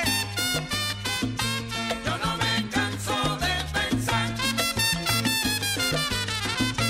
yo no me canso de pensar, yo no me canso de pensar.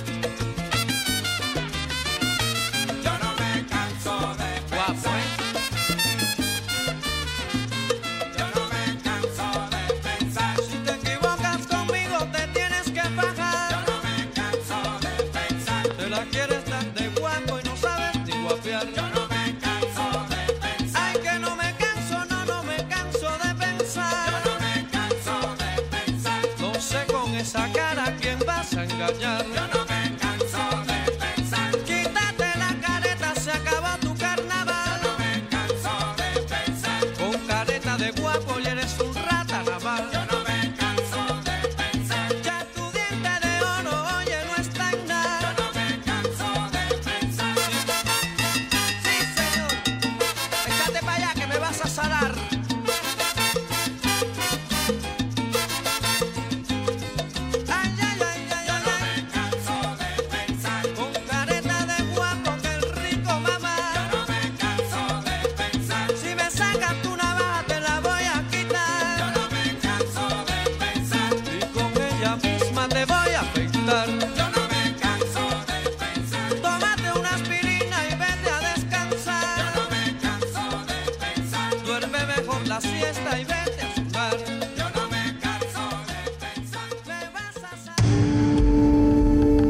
Movimiento. Clásicamente diverso.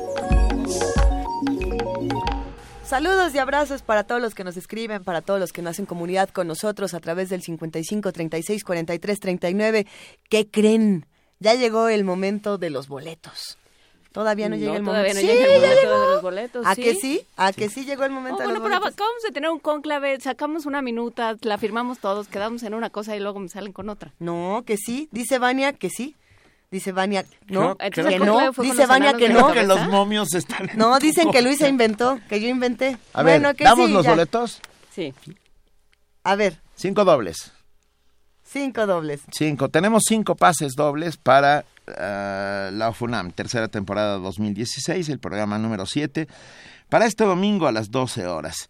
5 dobles, y los vamos a dar por Twitter. Por favor, su nombre completo, el hashtag Quiero OFUNAM, y Vania Nuche les dirá quiénes son los 5 ganadores. Háganlo por Twitter, su nombre completo, el hashtag Quiero OFUNAM, y se van a la maravillosa sala Nezahualcóyotl a escuchar la tercera temporada 2016. Hay nada más. El programa número 7 de la Filarmónica de la UNAM, nuestra Filarmónica. Ay, ¿va? Perdón, me adelanté, pero bueno, pues sí, ya, lo siento. Bueno, seguimos aquí en Primer Movimiento discutiendo todo lo que nos ofrece la universidad, y es momento de que hablemos con el director del Programa Universitario de Derechos Humanos, el doctor Luis de la Barreda Solórzano. Buenos días, Luis, ¿cómo estás? Marinel, Luisa, Benito, buenos días, auditorio de Radio UNAM. Buen día. En las dictaduras no existe, los dictadores no lo tolerarían. En los regímenes democráticos juega un papel de enorme relevancia. El Ombudsman, defensor público de los derechos humanos, tiene como función principal combatir los abusos de poder. La brillante jurista y académica Ana Laura Magaloni, miembro del Poder Constituyente que confecciona la Constitución de la Ciudad de México, señala, en Reforma del 28 de noviembre, que la Comisión de Derechos Humanos del Distrito Federal fue una pieza central para cambiar el status quo de los derechos humanos durante los años de transición a la democracia, pero posteriormente los mecanismos de protección de esos derechos, recomendación, conciliación y orientación al quejoso, se volvieron fórmulas desgastadas y poco efectivas.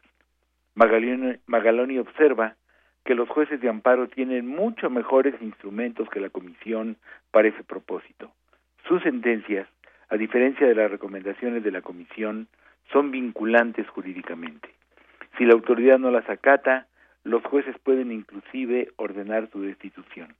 Sin embargo, el acceso a los jueces es restringido, pues solo quienes tienen dinero e información para contratar a un buen abogado pueden defenderse a través de un amparo.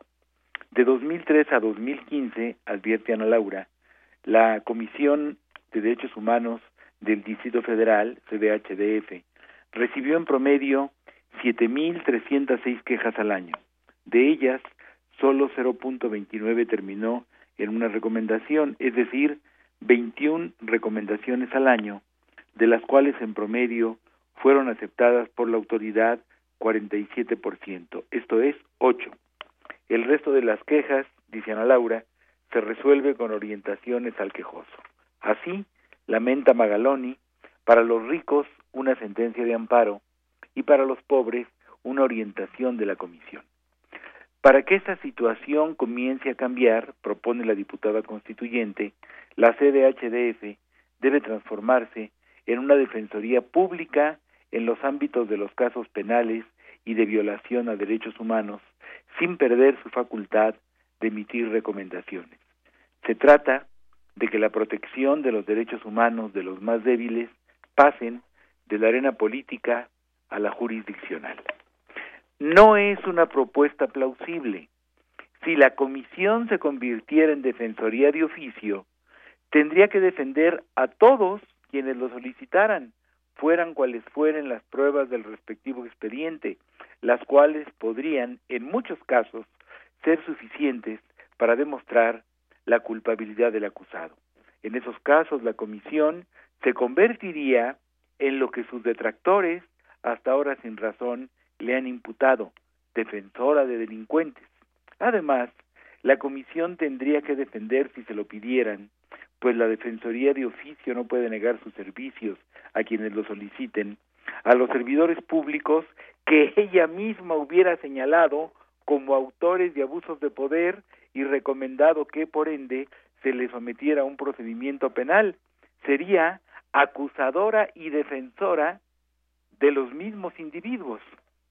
Por otra parte, asignarle a la comisión la defensoría de oficio sería sobrecargarla de funciones, y esa sobrecarga se traduciría en mayor rezago del que ahora padece, que ya es muy considerable. La Defensoría de Oficio no debe ser apéndice de ninguna otra institución. Desde luego, es preciso que los defensores públicos tengan la formación adecuada, salarios y prestaciones decorosos y carga de trabajo razonable.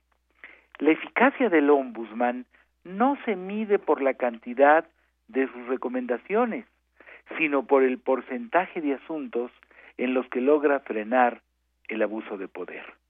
La recomendación es su arma más poderosa. Para no desgastarla, debe emplearla solo si se trata de violaciones muy graves a los derechos humanos o bien si el caso es de gran relevancia o falla la vía conciliatoria. Esta última vía es la más adecuada la mayoría de las veces, pues consiste en un arreglo dentro del marco de la ley antes de agotar el procedimiento, que deja satisfecho al quejoso, arreglo que deja satisfecho al quejoso. Eso sí, urge que la comisión recobre la actuación pronta y eficaz de sus primeros años. De octubre de 1994 a septiembre de 2001, con mucho menos plazas y mucho menos presupuesto de los que dispone ahora, concluyó 99.8% de sus expedientes. 91% se finalizaron en menos de un mes. En 58% de los casos se resarció a los quejosos en sus derechos y 78% de las recomendaciones se cumplieron totalmente. Muchas gracias. Muchas gracias a ti, Luis de la Barrera. Una vez más sale este tema que hemos hablado tanto contigo de, a ver, o sea, no se trata de reformar, se trata de arreglar lo que ya está, ¿no? Se trata de que sí trabaje y sí funcione lo que ya está. Así es, se trata de enmendar lo que está funcionando más, porque de otra manera estaríamos haciendo un fetichismo de la ley y a veces seguramente con resultados contraproducentes. Venga, pues sí, así es. Muchísimas gracias, Luis, te mandamos un abrazo. Un abrazo, buenos días. Primer movimiento. Clásicamente incluyente. Muy rápidamente quiero hacer una invitación a todos. Hoy a las 7:30 de la noche en la librería Gandhi Mauricio Achar, ahí en Miguel Ángel de Quevedo, se presentará, para mi gusto, una de las voces más potentes de la historia del canto nuevo, que es Pedro Ávila. Juan Inés y son, porque lo oyó muchísimas veces. Pedro es de verdad un cantante poderosísimo, que ha musicalizado a poetas desde Ángel González a Machado, pasando por un montón de ellos, y de verdad vale mucho la pena. Hoy, 7:30 de la noche, Pedro Ávila, cantante marroquí, francés, mexicano, cocinero, excéntrico, buzo, excéntrico, un personaje de verdad espectacular. Estará 7:30 de la noche en la librería Gandhi Mauricio Achar en Miguel Ángel de Quevedo. Vayan a escucharlo porque se van a sorprender. Por ejemplo, tiene un par de musicalizaciones de poemas de Pedro Garfias que son únicas. Un abrazo a Pedro y un abrazo a los amigos de Librerías Gandhi. ¿Y qué se anda? ¡Ay!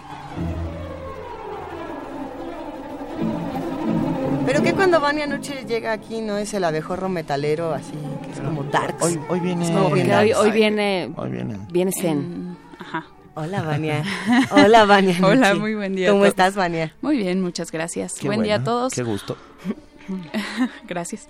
Hoy en Radio UNAM, quédense a las 10 de la mañana en el 96.1 de FM. Va a empezar Calmecali. Bueno, es la tercera emisión de Tuño Sabi, así que quédense con Calmecali. A las 12 también tenemos grandes programas como Sin Margen, donde borramos las fronteras, y mucha información sobre el mundo, México y nuestra universidad en Prisma RU a la 1:00 p.m.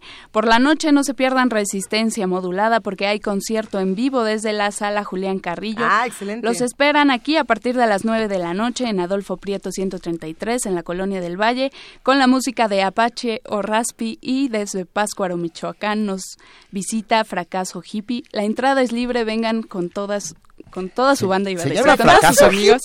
Así se llaman, sí, es una banda. Debo conocer algunos de sus. Sí, me siento identificada con ese nombre. Pues los que no los conozcan, vengan. Wow. Aquí, Adolfo Prieto 133, a las 9:00 p.m, la entrada es libre. También tenemos programación en el 860 de AM. A las 12:00 p.m. tenemos las voces de la salud y a las 9:00 también música con Conversación en tiempo de boleros. Visita nuestra página de internet www.radiounam.unam.mx. Ahí van a encontrar nuestro podcast y toda nuestra programación con detalle. Que tengan un excelente día y los ganadores pendientes en sus redes, por favor. Muy gracias, Vania. Eres buen día. Muy pro. Buen día. Vania es la más pro. Muy pro. Muy buen día. El equipo de Primer Movimiento es bien pro, hay que decirlo: producción, ingenieros en cabina, redes sociales, coordinación de invitados, información. Bueno, somos un gran equipo. A lo mejor al aire se escuchan 3 voces que discuten, pero esta discusión viene de muchas otras voces que estamos todas juntas. Por supuesto, y es un espectacular equipo de trabajo. Yo quiero darle las gracias a todo este maravilloso por el privilegio de su compañía y por lo que hemos hecho todo este tiempo, porque de verdad... es Qué honor poder trabajar con tus mejores amigos, ¿no? Así es, qué honor poder trabajar con tus mejores amigos.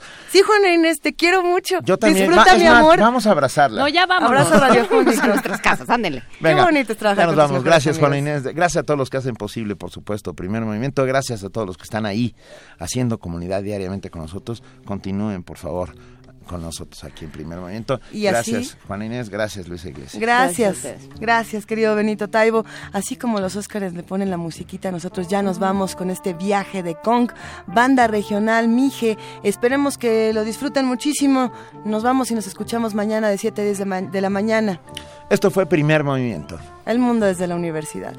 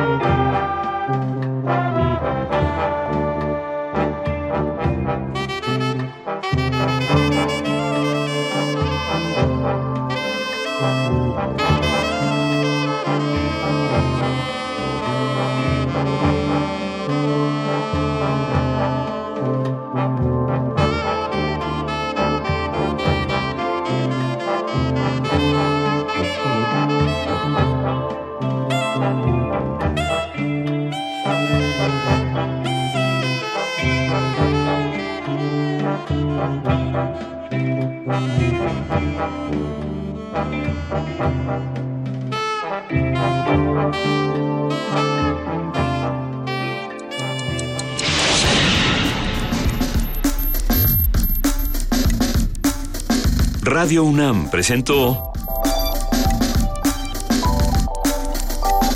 Primer Movimiento. El mundo desde la universidad.